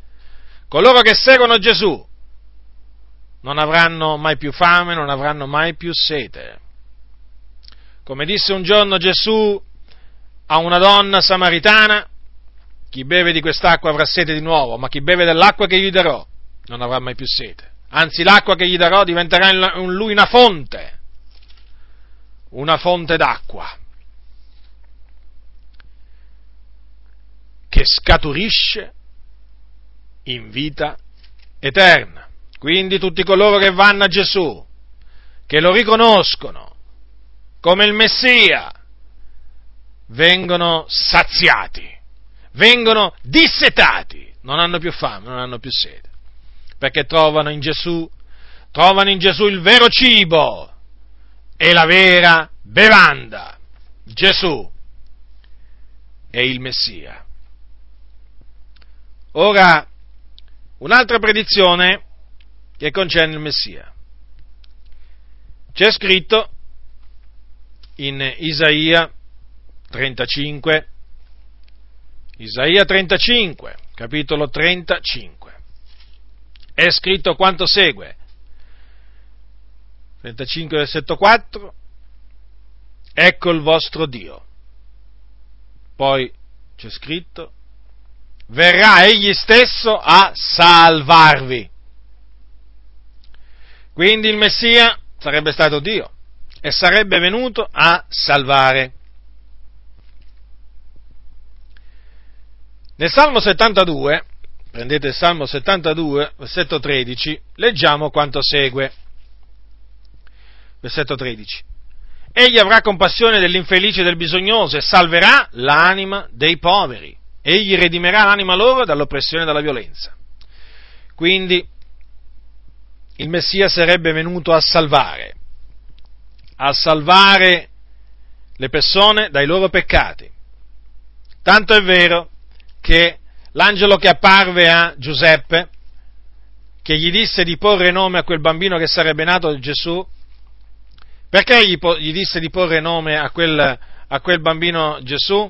Lo abbiamo visto poco fa, perché è lui che salverà il suo popolo dai loro peccati, capitolo 1 di Matteo, versetto 21, quindi perché Gesù significa Yahweh salva.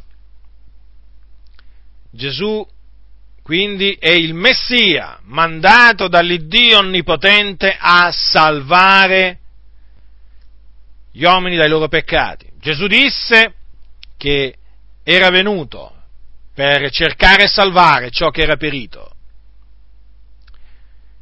E vi voglio anche ricordare che Gesù disse di essere venuto non per giudicare il mondo, ma per salvare il mondo.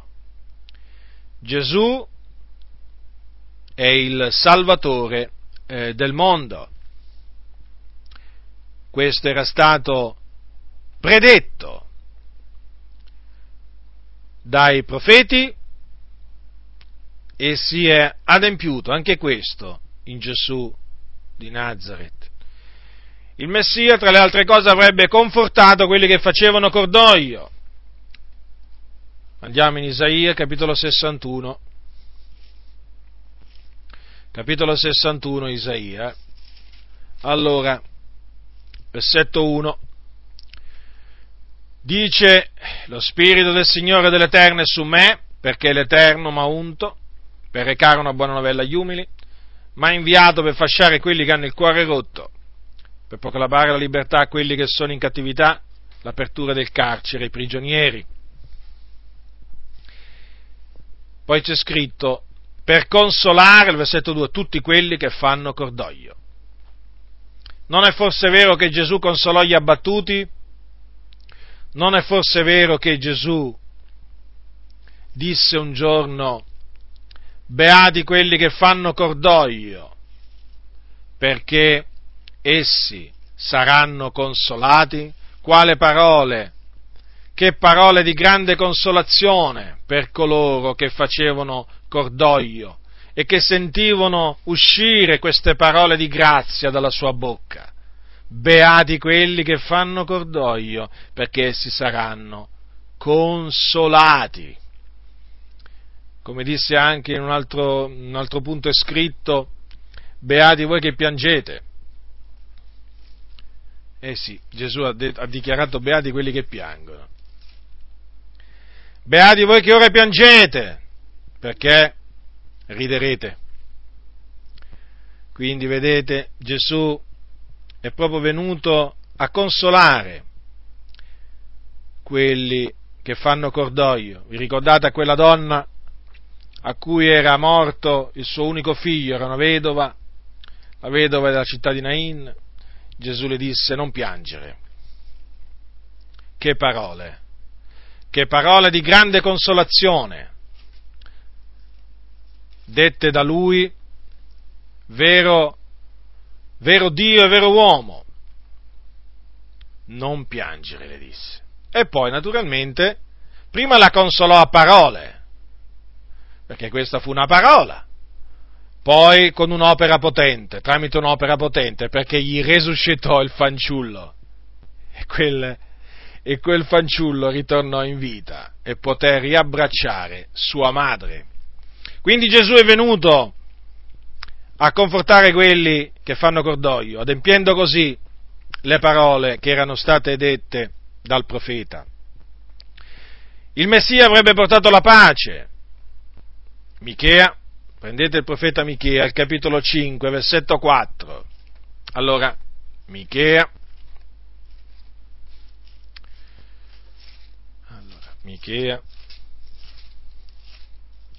5, 4. E sarà lui che recherà la pace. Ecco perché Gesù disse un giorno ai suoi discepoli: io vi do,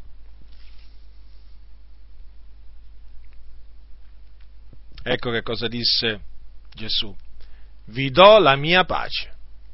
Poco prima disse: io vi lascio pace, capitolo 14, versetto 27, Giovanni, io non vi do come il mondo dà. Vedete? Gesù quindi portò la pace, dette la pace ai suoi discepoli, e ancora oggi Gesù dà la sua pace a tutti coloro che ripongono la loro fiducia in Lui, perché è Lui la nostra pace, come dice Paolo agli Efesini. Non solo la pace, ma avrebbe recato il Messia pure una grande gioia. Andiamo di nuovo a Isaia 61. Isaia 61.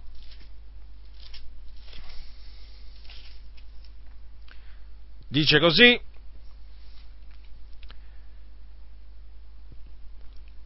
per dare l'olio della gioia in luogo di duolo. Al versetto 3 del capitolo 61. Poi, sempre Isaia, al capitolo 29, al versetto 19, dice così, ascoltate: gli umili avranno abbondanza di gioia nell'Eterno, i più poveri fra gli uomini esulteranno nel Santo di Israele. E difatti Gesù, sin proprio dalla sua comparsa in questo mondo, procurò tanta gioia alle persone.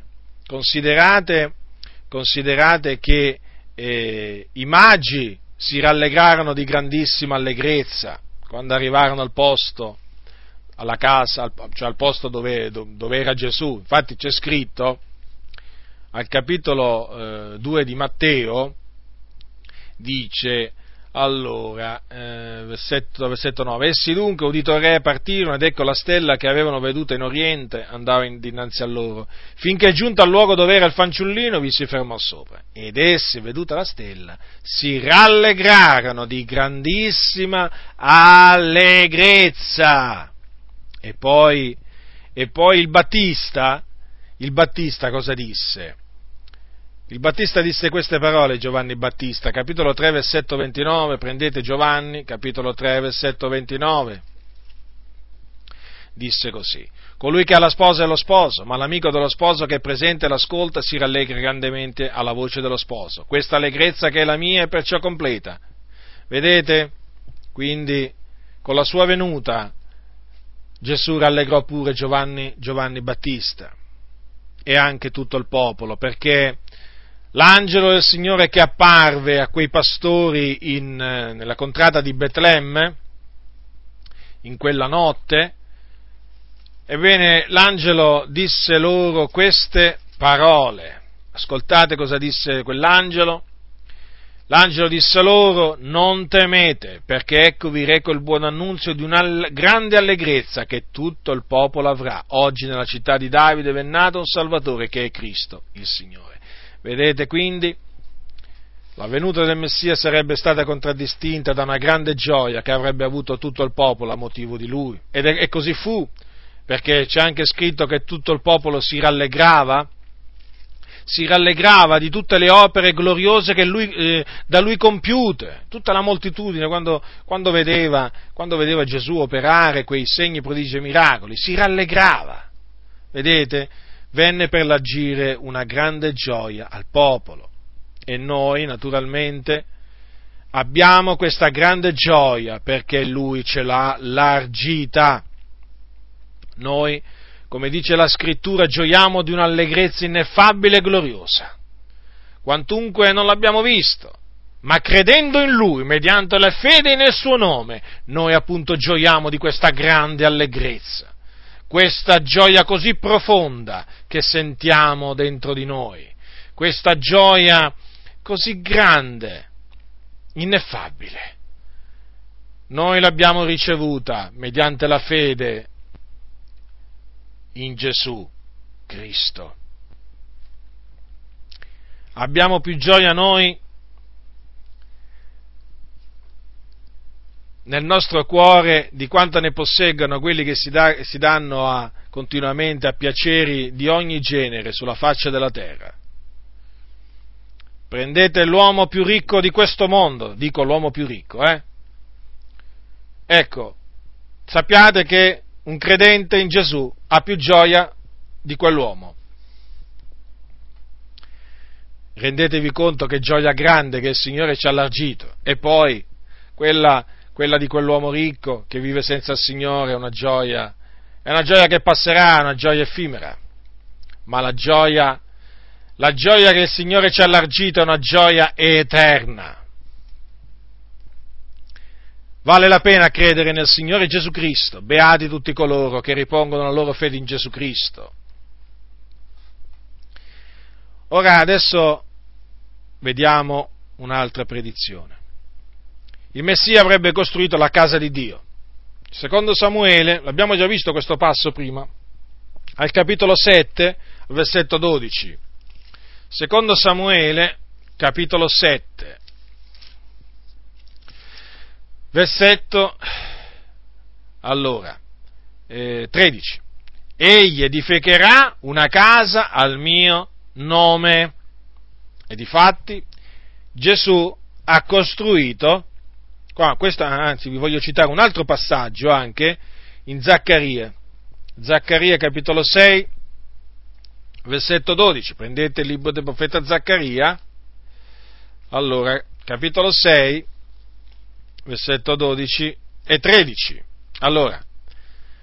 Dice: così parla l'Eterno degli eserciti, ecco un uomo che ha nome il germoglio, egli germoglierà nel suo luogo ed edificherà il tempio dell'Eterno.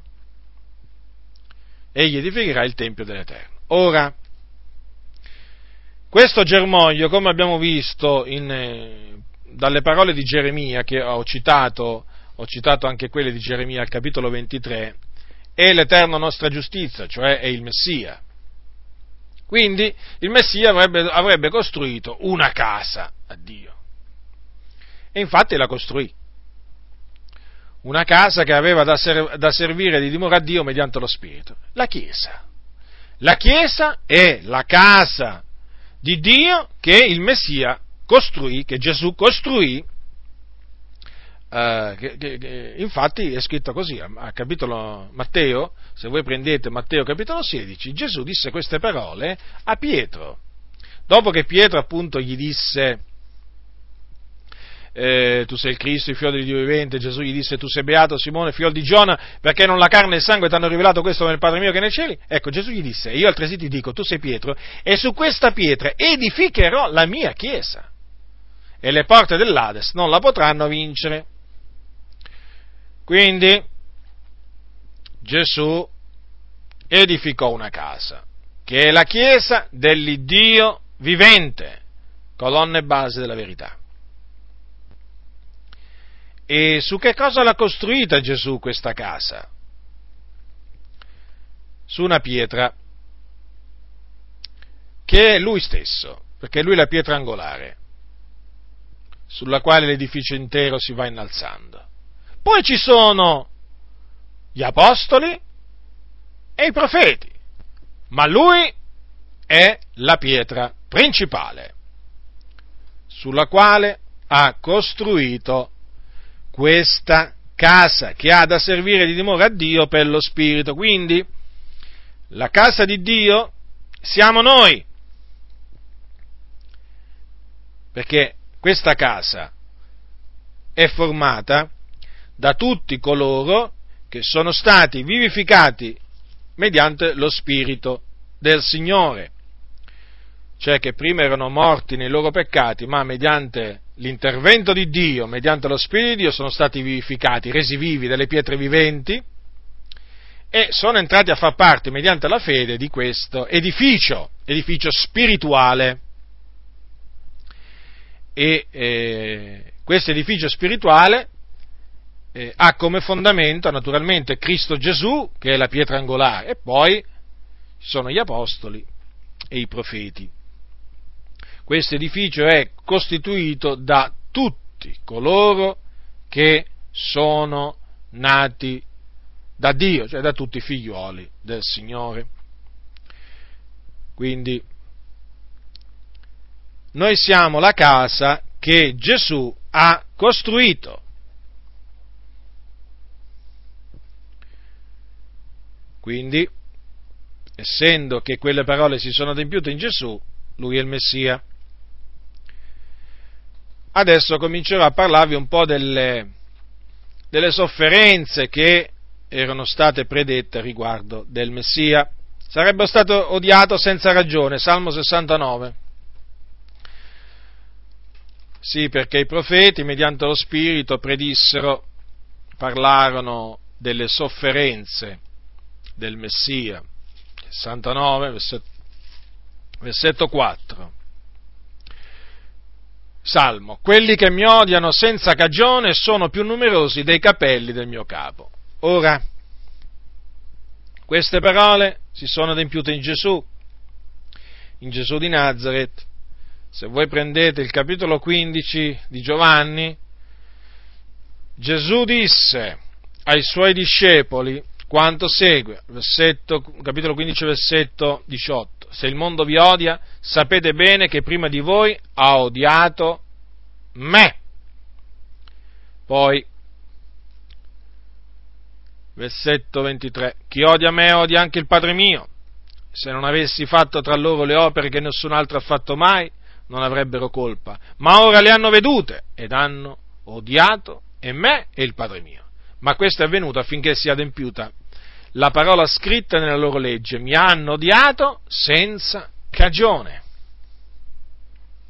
Vedete quindi che anche in questo caso vediamo un chiaro adempimento delle parole dei profeti. Ora, in effetti, Gesù disse perché il mondo lo odiava, e lo troviamo scritto al capitolo 7 di Giovanni, versetto 7. Dice: Gesù un giorno disse: il mondo non può odiare voi, ma odia me, perché io testimonio di lui che le sue opere sono malvagie. Ecco dunque perché Gesù fu odiato dal mondo, perché Gesù rendeva testimonianza che le opere del mondo erano malvagie. Non c'era una ragione per odiare Gesù, perché Gesù era buono, Gesù era giusto, Gesù faceva del bene, Gesù amava la giustizia, Gesù odiava l'iniquità. Quindi chi lo odiò senza ragione. Cioè, se Gesù avesse fatto del male, allora qualcuno avrebbe potuto odiarlo a giusta ragione, ma Gesù fece solo del bene, non fece alcun male, ecco perché dunque è scritto: mi hanno odiato senza cagione. Quindi queste parole del Salmo si sono adempiute in Gesù di Nazaret. Adesso vediamo a quest'altra predizione. Veniamo a quest'altra predizione. Sarebbe stato disprezzato e oltraggiato. Isaia capitolo 53. Isaia capitolo 53, versetto 3. Disprezzato e abbandonato dagli uomini, uomo di dolore, familiare col patire. Poi prendete il Salmo capitolo 22, versetto 6. Leggiamo quest'altre parole. Queste altre parole furono dette da Davide in questo Salmo 22, 6. Ma io sono un verme, non un uomo, il vituperio degli uomini e lo sprezzato del popolo. Quindi vedete, Gesù, il Messia, sarebbe stato disprezzato e difatti fu disprezzato anche dai suoi parenti. Pensate che i suoi parenti un giorno vennero per impossessarsi di lui perché dicevano: è fuori di sé, cioè è matto. Come? Com'è possibile? È possibile. I suoi parenti dicevano di Gesù: è fuori di sé. Ma d'altronde Gesù aveva detto che nessun profeta è ben accetto nella sua patria, un profeta non è sprezzato se non nella sua patria, in casa sua. Per cui non c'è da meravigliarsi che fu disprezzato pure da suoi parenti. Gesù fu oltraggiato perché fu accusato di cacciare i demoni per l'aiuto di Belzebù, cioè di Satana. Gesù fu oltraggiato perché dissero di lui che seduceva le folle, e poi dissero di lui che era un amico dei pubblicani e dei peccatori. Considerate, definirono Gesù un amico dei pubblicani e dei peccatori, lui il giusto, lui che lavò le sue mani nell'innocenza. Fu dichiarato un amico dei pubblicani e dei peccatori, e non solo, pure un mangione e un beone. Lui che era temperato in ogni cosa fu accusato di ubriacarsi. Tutte naturalmente queste calunnie. Ma d'altronde si dovevano adempiere le parole dei profeti. Il Messia sarebbe stato rigettato dagli ebrei. Questa è un'altra predizione. Salmo 118, versetto 22. Salmo 118, versetto 22. La pietra che gli edificatori avevano rigettata è divenuta la pietra angolare. Questa è opera dell'Eterno e cosa meravigliosa agli occhi nostri. Ora, queste parole si sono adempiute in Gesù di Nazaret, perché i capi sacerdoti, gli scribi, i farisei, gli anziani del popolo rigettarono Gesù, e naturalmente assieme a loro tanti altri. Ora, Gesù un giorno raccontò una parabola. Raccontò una parabola che spiegava in maniera chiara che appunto lui era stato destinato ad essere rigettato dai suoi. Vi ricordate le parole: è venuto in casa sua e i suoi non l'hanno ricevuto. È proprio così, il Messia è venuto in casa sua e i suoi non l'hanno ricevuto. Allora, prendiamo Matteo al capitolo 21, versetto 33. Matteo 21. Allora, Matteo 21, versetto 33. Udite un'altra parabola, parola di Gesù. Allora, vi era un padrone di casa, il quale piantò una vigna, le fece attorno una siepe, vi scavò un luogo da spremere l'uva e vi edificò una torre, poi l'allogò a dei lavoratori e se ne andò in viaggio. Quando fu vicina la stagione dei frutti, mandò i suoi servitori dai lavoratori per ricevere i frutti della vigna. Ma i lavoratori, presi i servitori, uno ne batterono, uno ne uccisero e un altro ne lapidarono. Da capo mandò degli altri servitori, il maggior numero dei primi, e coloro li trattarono nello stesso modo. Finalmente mandò loro il suo figliolo, dicendo: avranno rispetto al mio figliolo. Ma i lavoratori, veduto il figliolo, dissero tra di loro: costui è l'erede, venite, uccidiamolo e facciamo nostra la sua eredità. E presolo, lo cacciarono fuori della vigna e l'uccisero. Quando dunque sarà venuto il padron della vigna, che farà egli a quei lavoratori? Essi risposero: li farà perire malamente, cotesti scellerati allogherà la vigna ad altri lavoratori, i quali gliene renderanno il frutto a suo tempo. Gesù disse loro: non avete mai letto nelle scritture: la pietra che gli edificatori hanno riprovata è quella che è divenuta pietra angolare? Ciò è stato fatto dal Signore ed è cosa meravigliosa agli occhi nostri. Perciò io vi dico che il regno di Dio vi sarà tolto e sarà data ad una gente che ne faccia i frutti. E chi cadrà su questa pietra sarà sfracellato, ed ella stritollerà colui sul quale cadrà. E i capi sacerdoti e i farisei, udite le sue parabole, si avvidero che parlava di loro e cercavano di pigliarlo, ma temettero le turbe che lo tenevano per profeta. Quindi vedete, quando Gesù parlò di questi edificatori che avevano rigettato la pietra che poi è diventata la pietra angolare, si riferiva proprio ai capi del popolo, ai capi sacerdoti e ai farisei.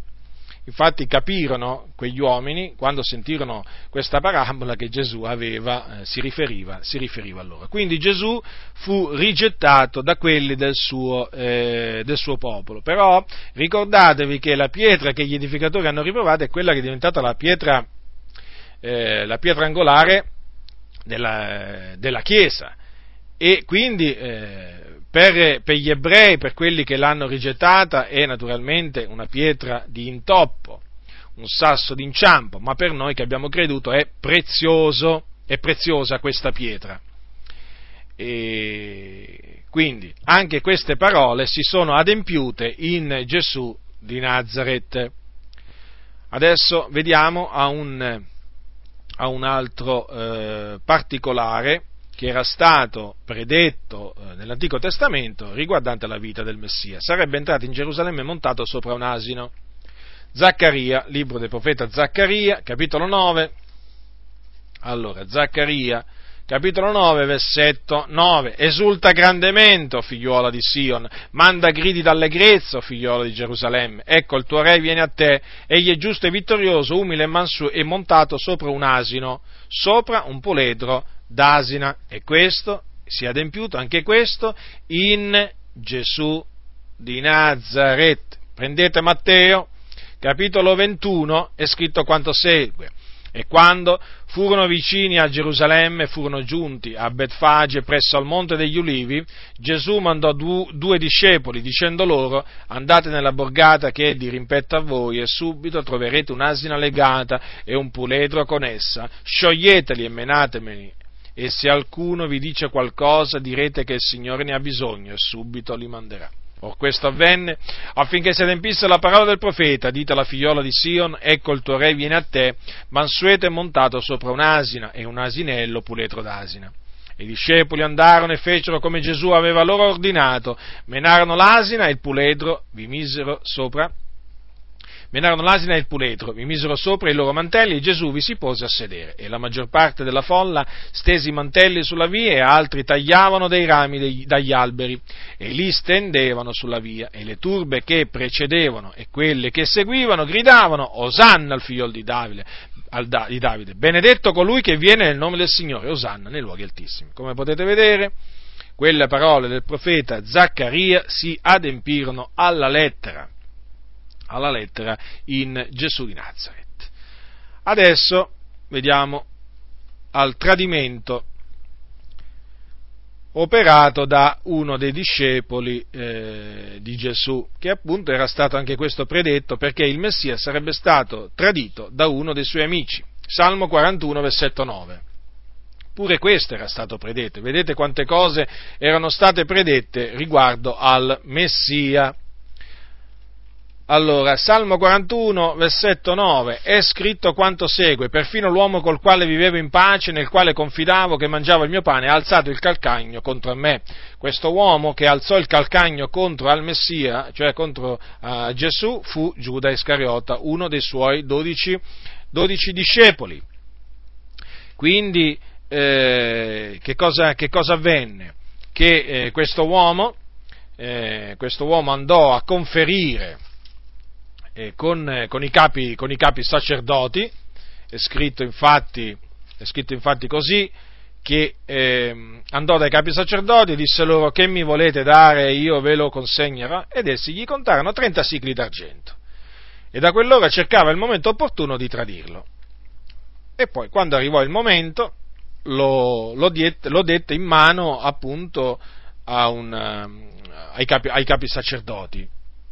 Quindi Giuda Iscariota, che era uno dei discepoli di Gesù, vendette il maestro per 30 sicli d'argento. Lo dette in mano appunto ai peccatori, i quali lo andarono a prendere, lo andarono ad arrestare a Gesù mentre si trovava nel Getsemani. La notte appunto è chiamata la notte in cui fu tradito. Questa notte.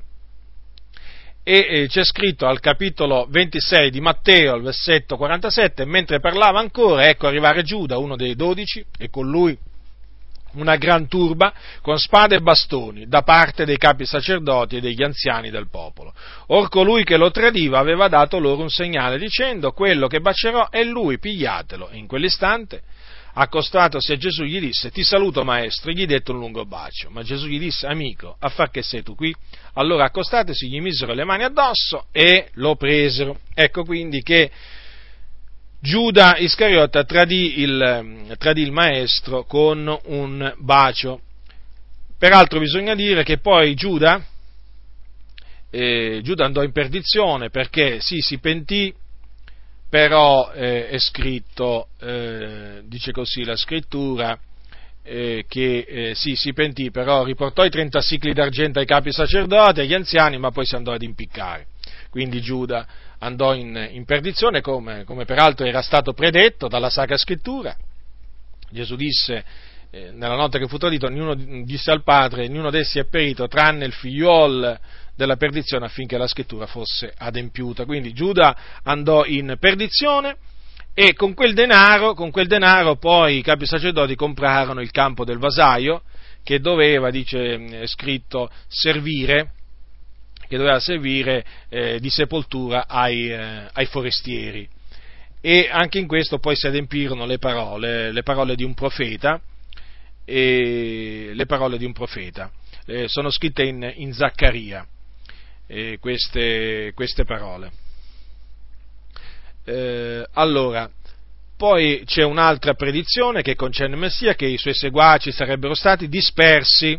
Se voi prendete Zaccaria, allora quest'altra predizione concerne Messia, quindi Zaccaria capitolo 13, ecco cosa troviamo scritto. Capitolo 13, versetto 7. Destati, o spada, contro il mio pastore e contro l'uomo che mi è compagno, dice l'Eterno degli eserciti, colpisci il pastore e siano disperse le pecore. E difatti il pastore, Gesù fu colpito e le pecore lo abbandonarono. Quando nella notte in cui Gesù fu tradito, è scritto che tutti lo lasciarono, tutti.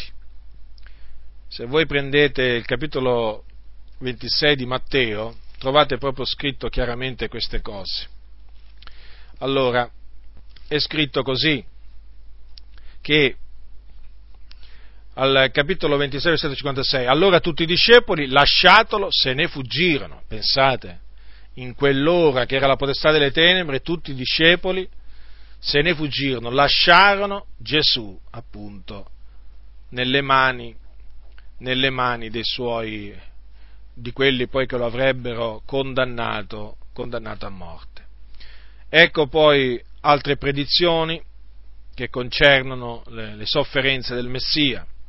Troviamo scritto in Isaia capitolo 50 versetto 6, prendete Isaia capitolo 50. Allora, Isaia capitolo 50 versetto 6. Io ho presentato il mio dorso a chi mi percuoteva e le mie guance a chi mi strappava la barba. Io non ho nascosto il mio volto all'onta e agli sputi. Poi, se voi prendete Isaia al capitolo 53, versetto 7, leggete che maltrattato, umiliò se stesso e non aperse la bocca. come l'agnello menato allo scannatoio, come la pecora muta dinanzi a chi lo tosa, egli non aperse la bocca. Ora, anche queste parole si sono adempiute in Gesù. Gesù, infatti, dopo che, quando comparve davanti ai membri del Sinedrio, voi sapete, allora, dopo che Gesù fu arrestato, fu portato dal sommo sacerdote. E naturalmente lo condannarono come reo di morte, perché lui aveva dichiarato di essere il figlio di Dio. E allora, dopo che disse quelle parole, il sommo sacerdote si stracciò le vesti, dicendo: egli ha bestemmiato, che bisogno abbiamo più di testimoni? Ecco, ora avete udito la sua bestemmia, che ve ne pare? Ed essi rispondendo dissero: è reo di morte. Allora gli sputarono in viso, gli diedero dei pugni e altri lo schiaffeggiarono, dicendo: o Cristo, profeta, indovina chi t'ha percosso? Questo è scritto in Matteo, capitolo 67 e 68, riguardo appunto gli sputi che lui ricevette, i pugni e gli schiaffi. Quindi vedete, questi furono i membri del Sinedrio, ma non è finita lì. Gesù ricevette pure dei colpi, soffrì anche per mano dei soldati di Ponzio Pilato, perché dopo questi ebrei lo portarono legato da Ponzio Pilato, e anche là naturalmente Gesù continuò a soffrire per mano di quegli uomini peccatori. Infatti al capitolo 27, al versetto 27, troviamo scritto che appunto dopo che Pilato sentenziò che Gesù doveva essere flagellato e crocifisso, dice così: allora i soldati del governatore, tratto Gesù nel pretorio, radunarono attorno a lui tutta la corte, spogliatolo gli misero addosso un manto scarlatto e, intrecciata una corona di spine, gliela misero sul capo e una canna nella mano destra, e inginocchiatesi dinanzi a lui lo beffavano dicendo: salve, re dei Giudei, e sputatogli addosso presero la canna e gli percotevano il capo, e dopo averlo schernito lo spogliarono del manto e lo rivestirono delle sue vesti, poi lo menarono via per crocifiggere. Notate, qui furono i soldati di Pilato. E poi non è finita qua, perché anche mentre Gesù era in croce fu beffato, dovette veramente patire non solo quei dolori atroci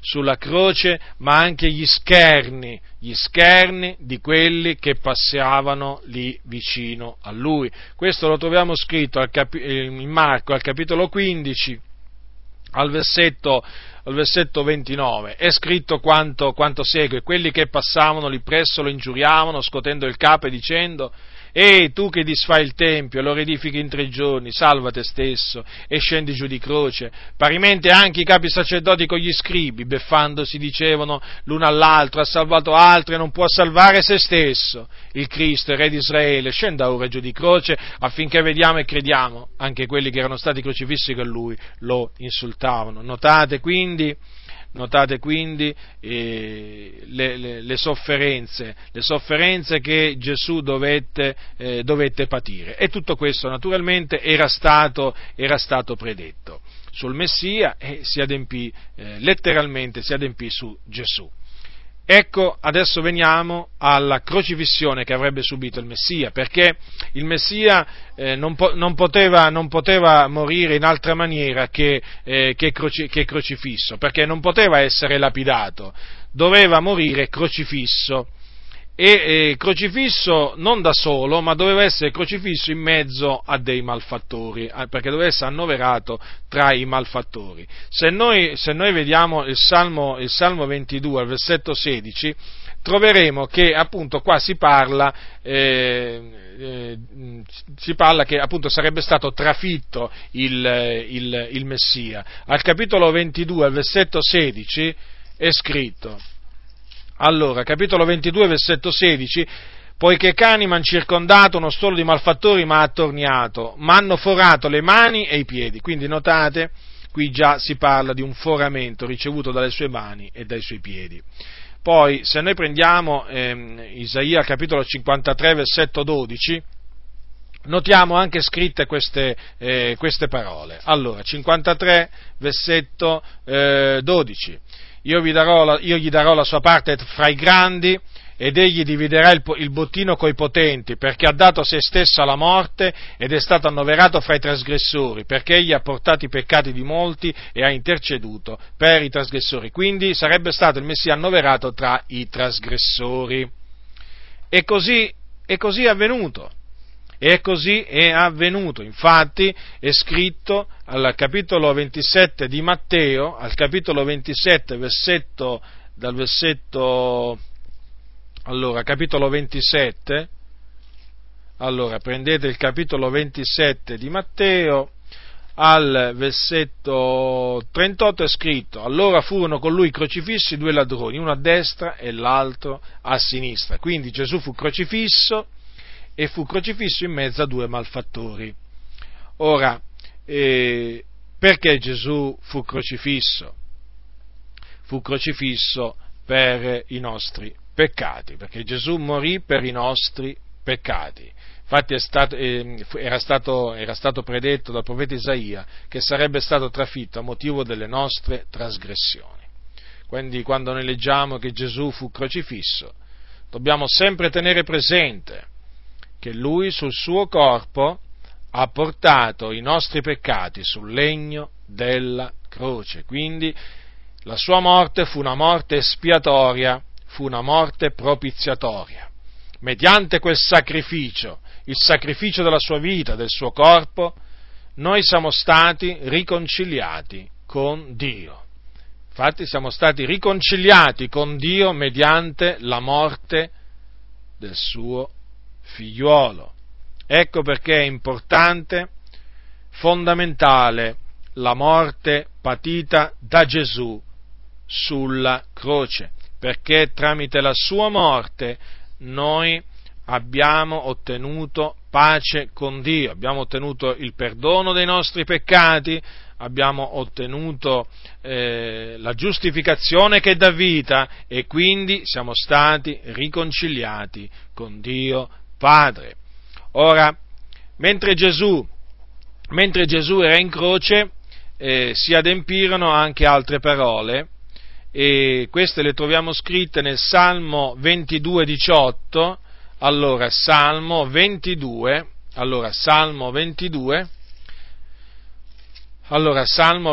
versetto 18, essi mi guardano e mi osservano, spartiscono fra loro i miei vestimenti e tirano a sorte la mia veste. Quindi era stato predetto che avrebbero spartito i vestimenti del Messia, avrebbero tirato a sorte sulla sua tunica, e questo è avvenuto. Se voi prendete Giovanni al capitolo 19, versetto 23,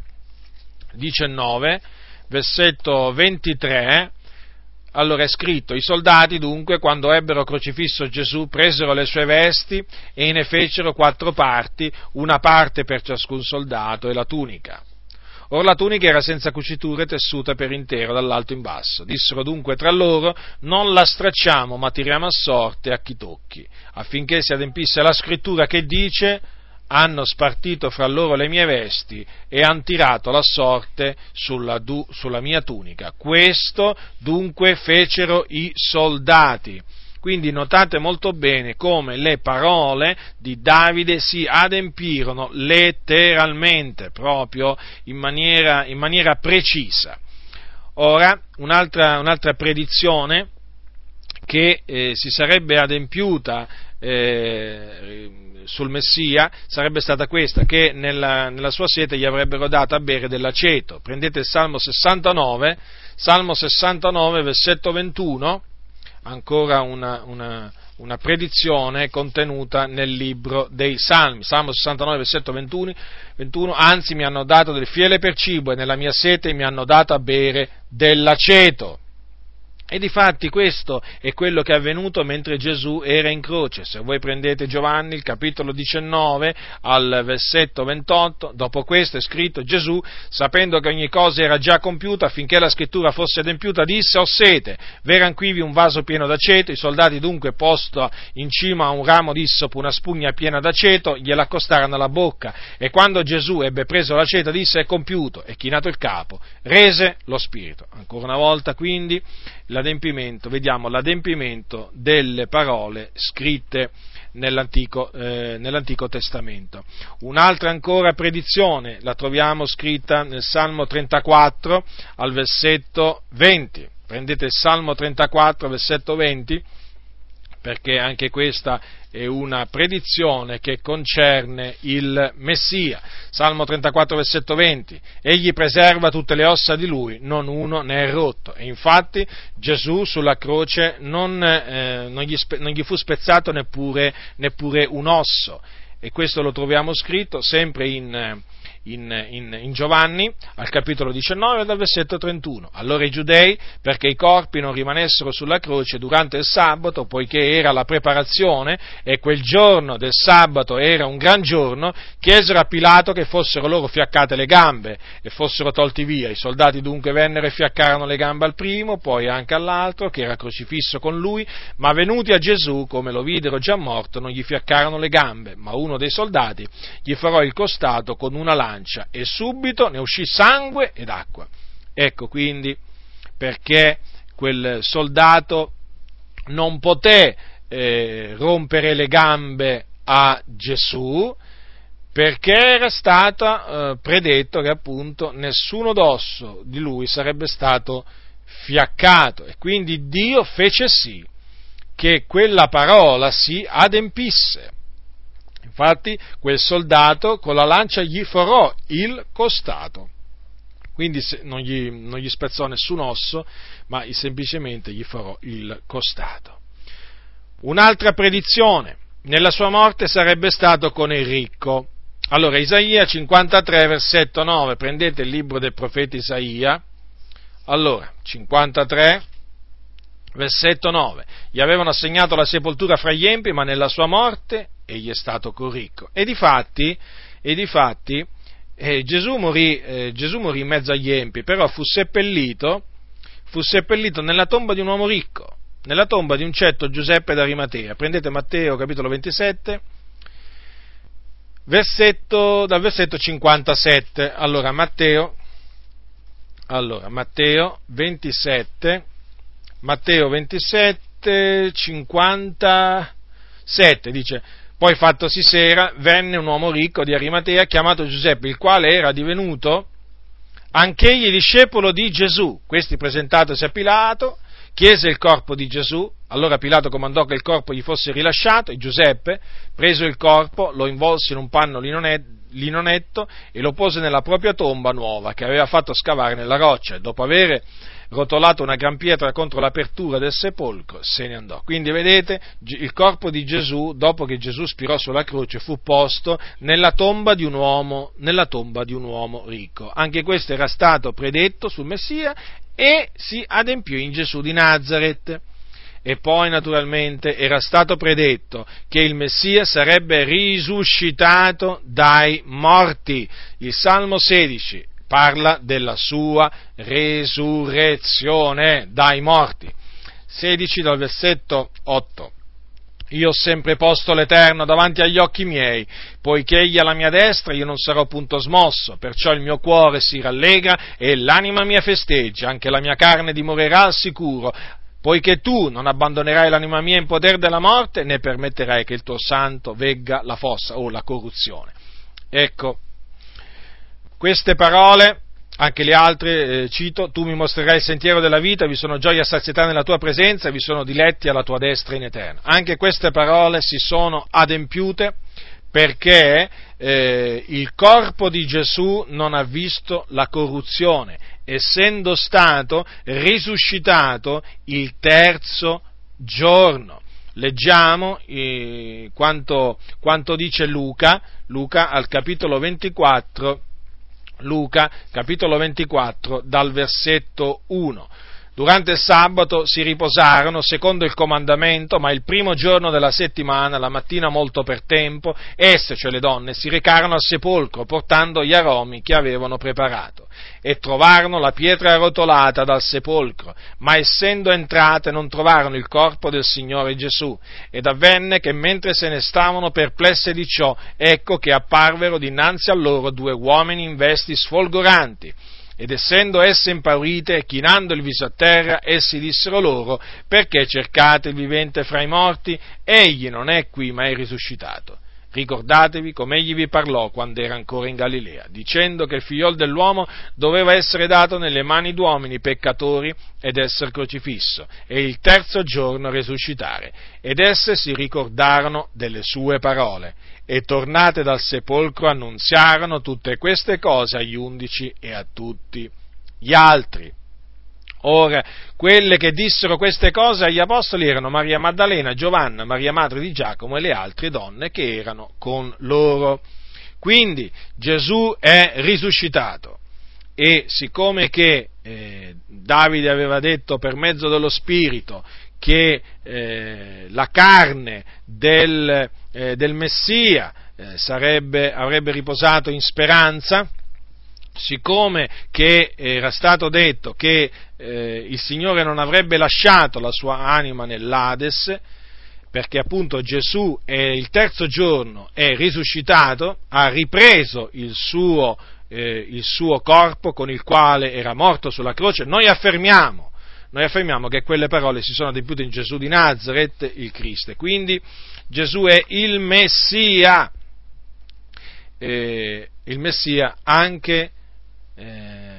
anche perché è risuscitato dai morti, come aveva predetto la Sacra Scrittura. E la Sacra Scrittura predisse pure che che il Messia sarebbe stato assunto in cielo e fatto sedere alla destra di Dio. Lo troviamo scritto nel Salmo 110, questo. Allora prendete il Salmo 110. Allora, Salmo 110, versetto 1: l'Eterno ha detto al mio Signore: siedi alla mia destra finché io abbia fatto dei tuoi nemici lo sgabello dei tuoi piedi. Quindi vedete, era stata predetta l'assunzione del Messia in cielo. Allora leggiamo cos'è scritto in Marco, capitolo 16, versetto 19. Il Signore Gesù dunque, dopo avere loro parlato, fu assunto nel cielo e sedette alla destra di Dio. Prendiamo anche Luca capitolo 24, versetto 50 e 51. Luca 24, 50, 51. Poi li condusse fuori fino presso Betania e, levate in alto le mani, li benedisse. E avvenne che mentre li benediceva si dipartì da loro e fu portato su nel cielo. Quindi quelle parole che lo Spirito Santo aveva pronunziato tramite Davide si adempirono in Gesù, perché Gesù, dopo essere risuscitato dai morti, fu assunto in cielo alla destra della maestà, alla destra di Dio. E cosa fa Gesù adesso in cielo alla destra di Dio? Egli intercede per noi del continuo. Egli è nostro avvocato presso il Padre. Quindi noi abbiamo un sommo sacerdote alla destra del Padre, alla destra di Dio, nei luoghi altissimi. Noi abbiamo colui che intercede per noi, che ci può salvare appieno, vivendo egli sempre per intercedere per noi. Quindi, vi ho dimostrato come le scritture profetiche dell'Antico Testamento, che concernevano la venuta del Messia, dell'unto dell'Eterno, si sono adempiute in Gesù di Nazaret.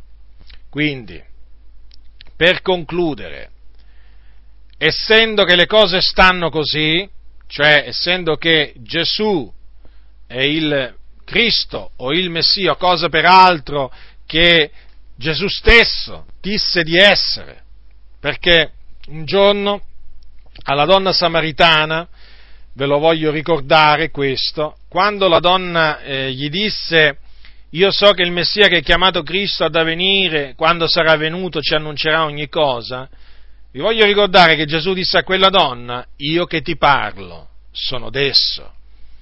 Gesù quindi confessò di essere il Messia, lo disse chiaramente a quella donna. Quindi, stando così le cose, cioè, essendo che Gesù è veramente il Messia promesso da Dio nelle scritture profetiche, vi esorto, fratelli e sorelle nel Signore, a continuare a credere fermamente che Gesù di Nazaret è il Messia, e non solo a crederlo, ma anche a proclamarlo, a dirlo, perché dice la scrittura: io ho creduto, perciò ho parlato. Chi crede parla. Siamo chiamati a parlare, non a stare zitti, a parlare, ad annunziare che Gesù è il Messia. E ricordatevi anche un'altra cosa, che chiunque nega che Gesù è il Cristo o il Messia è l'anticristo. Questo ve lo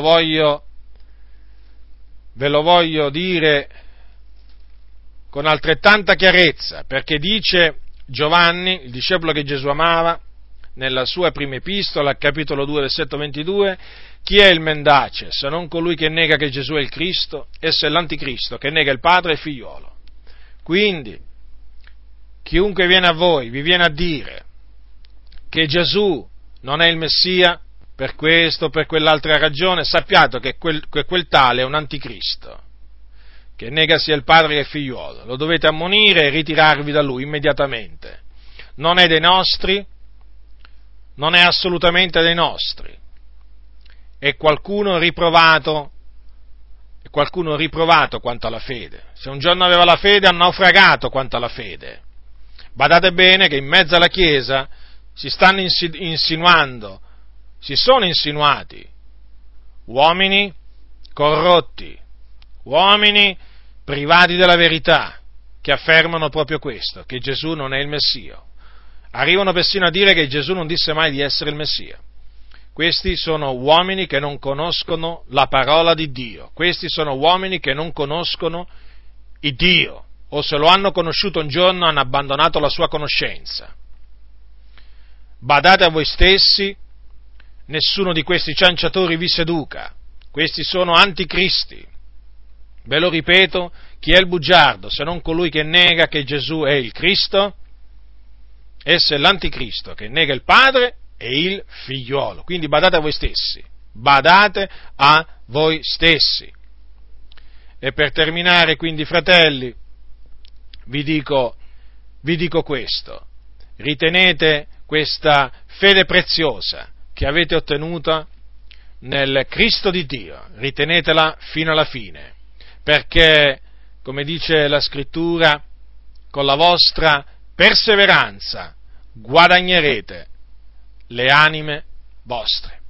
La grazia del Signore Gesù Cristo sia con tutti coloro che lo amano con purità incorrotta. Amen.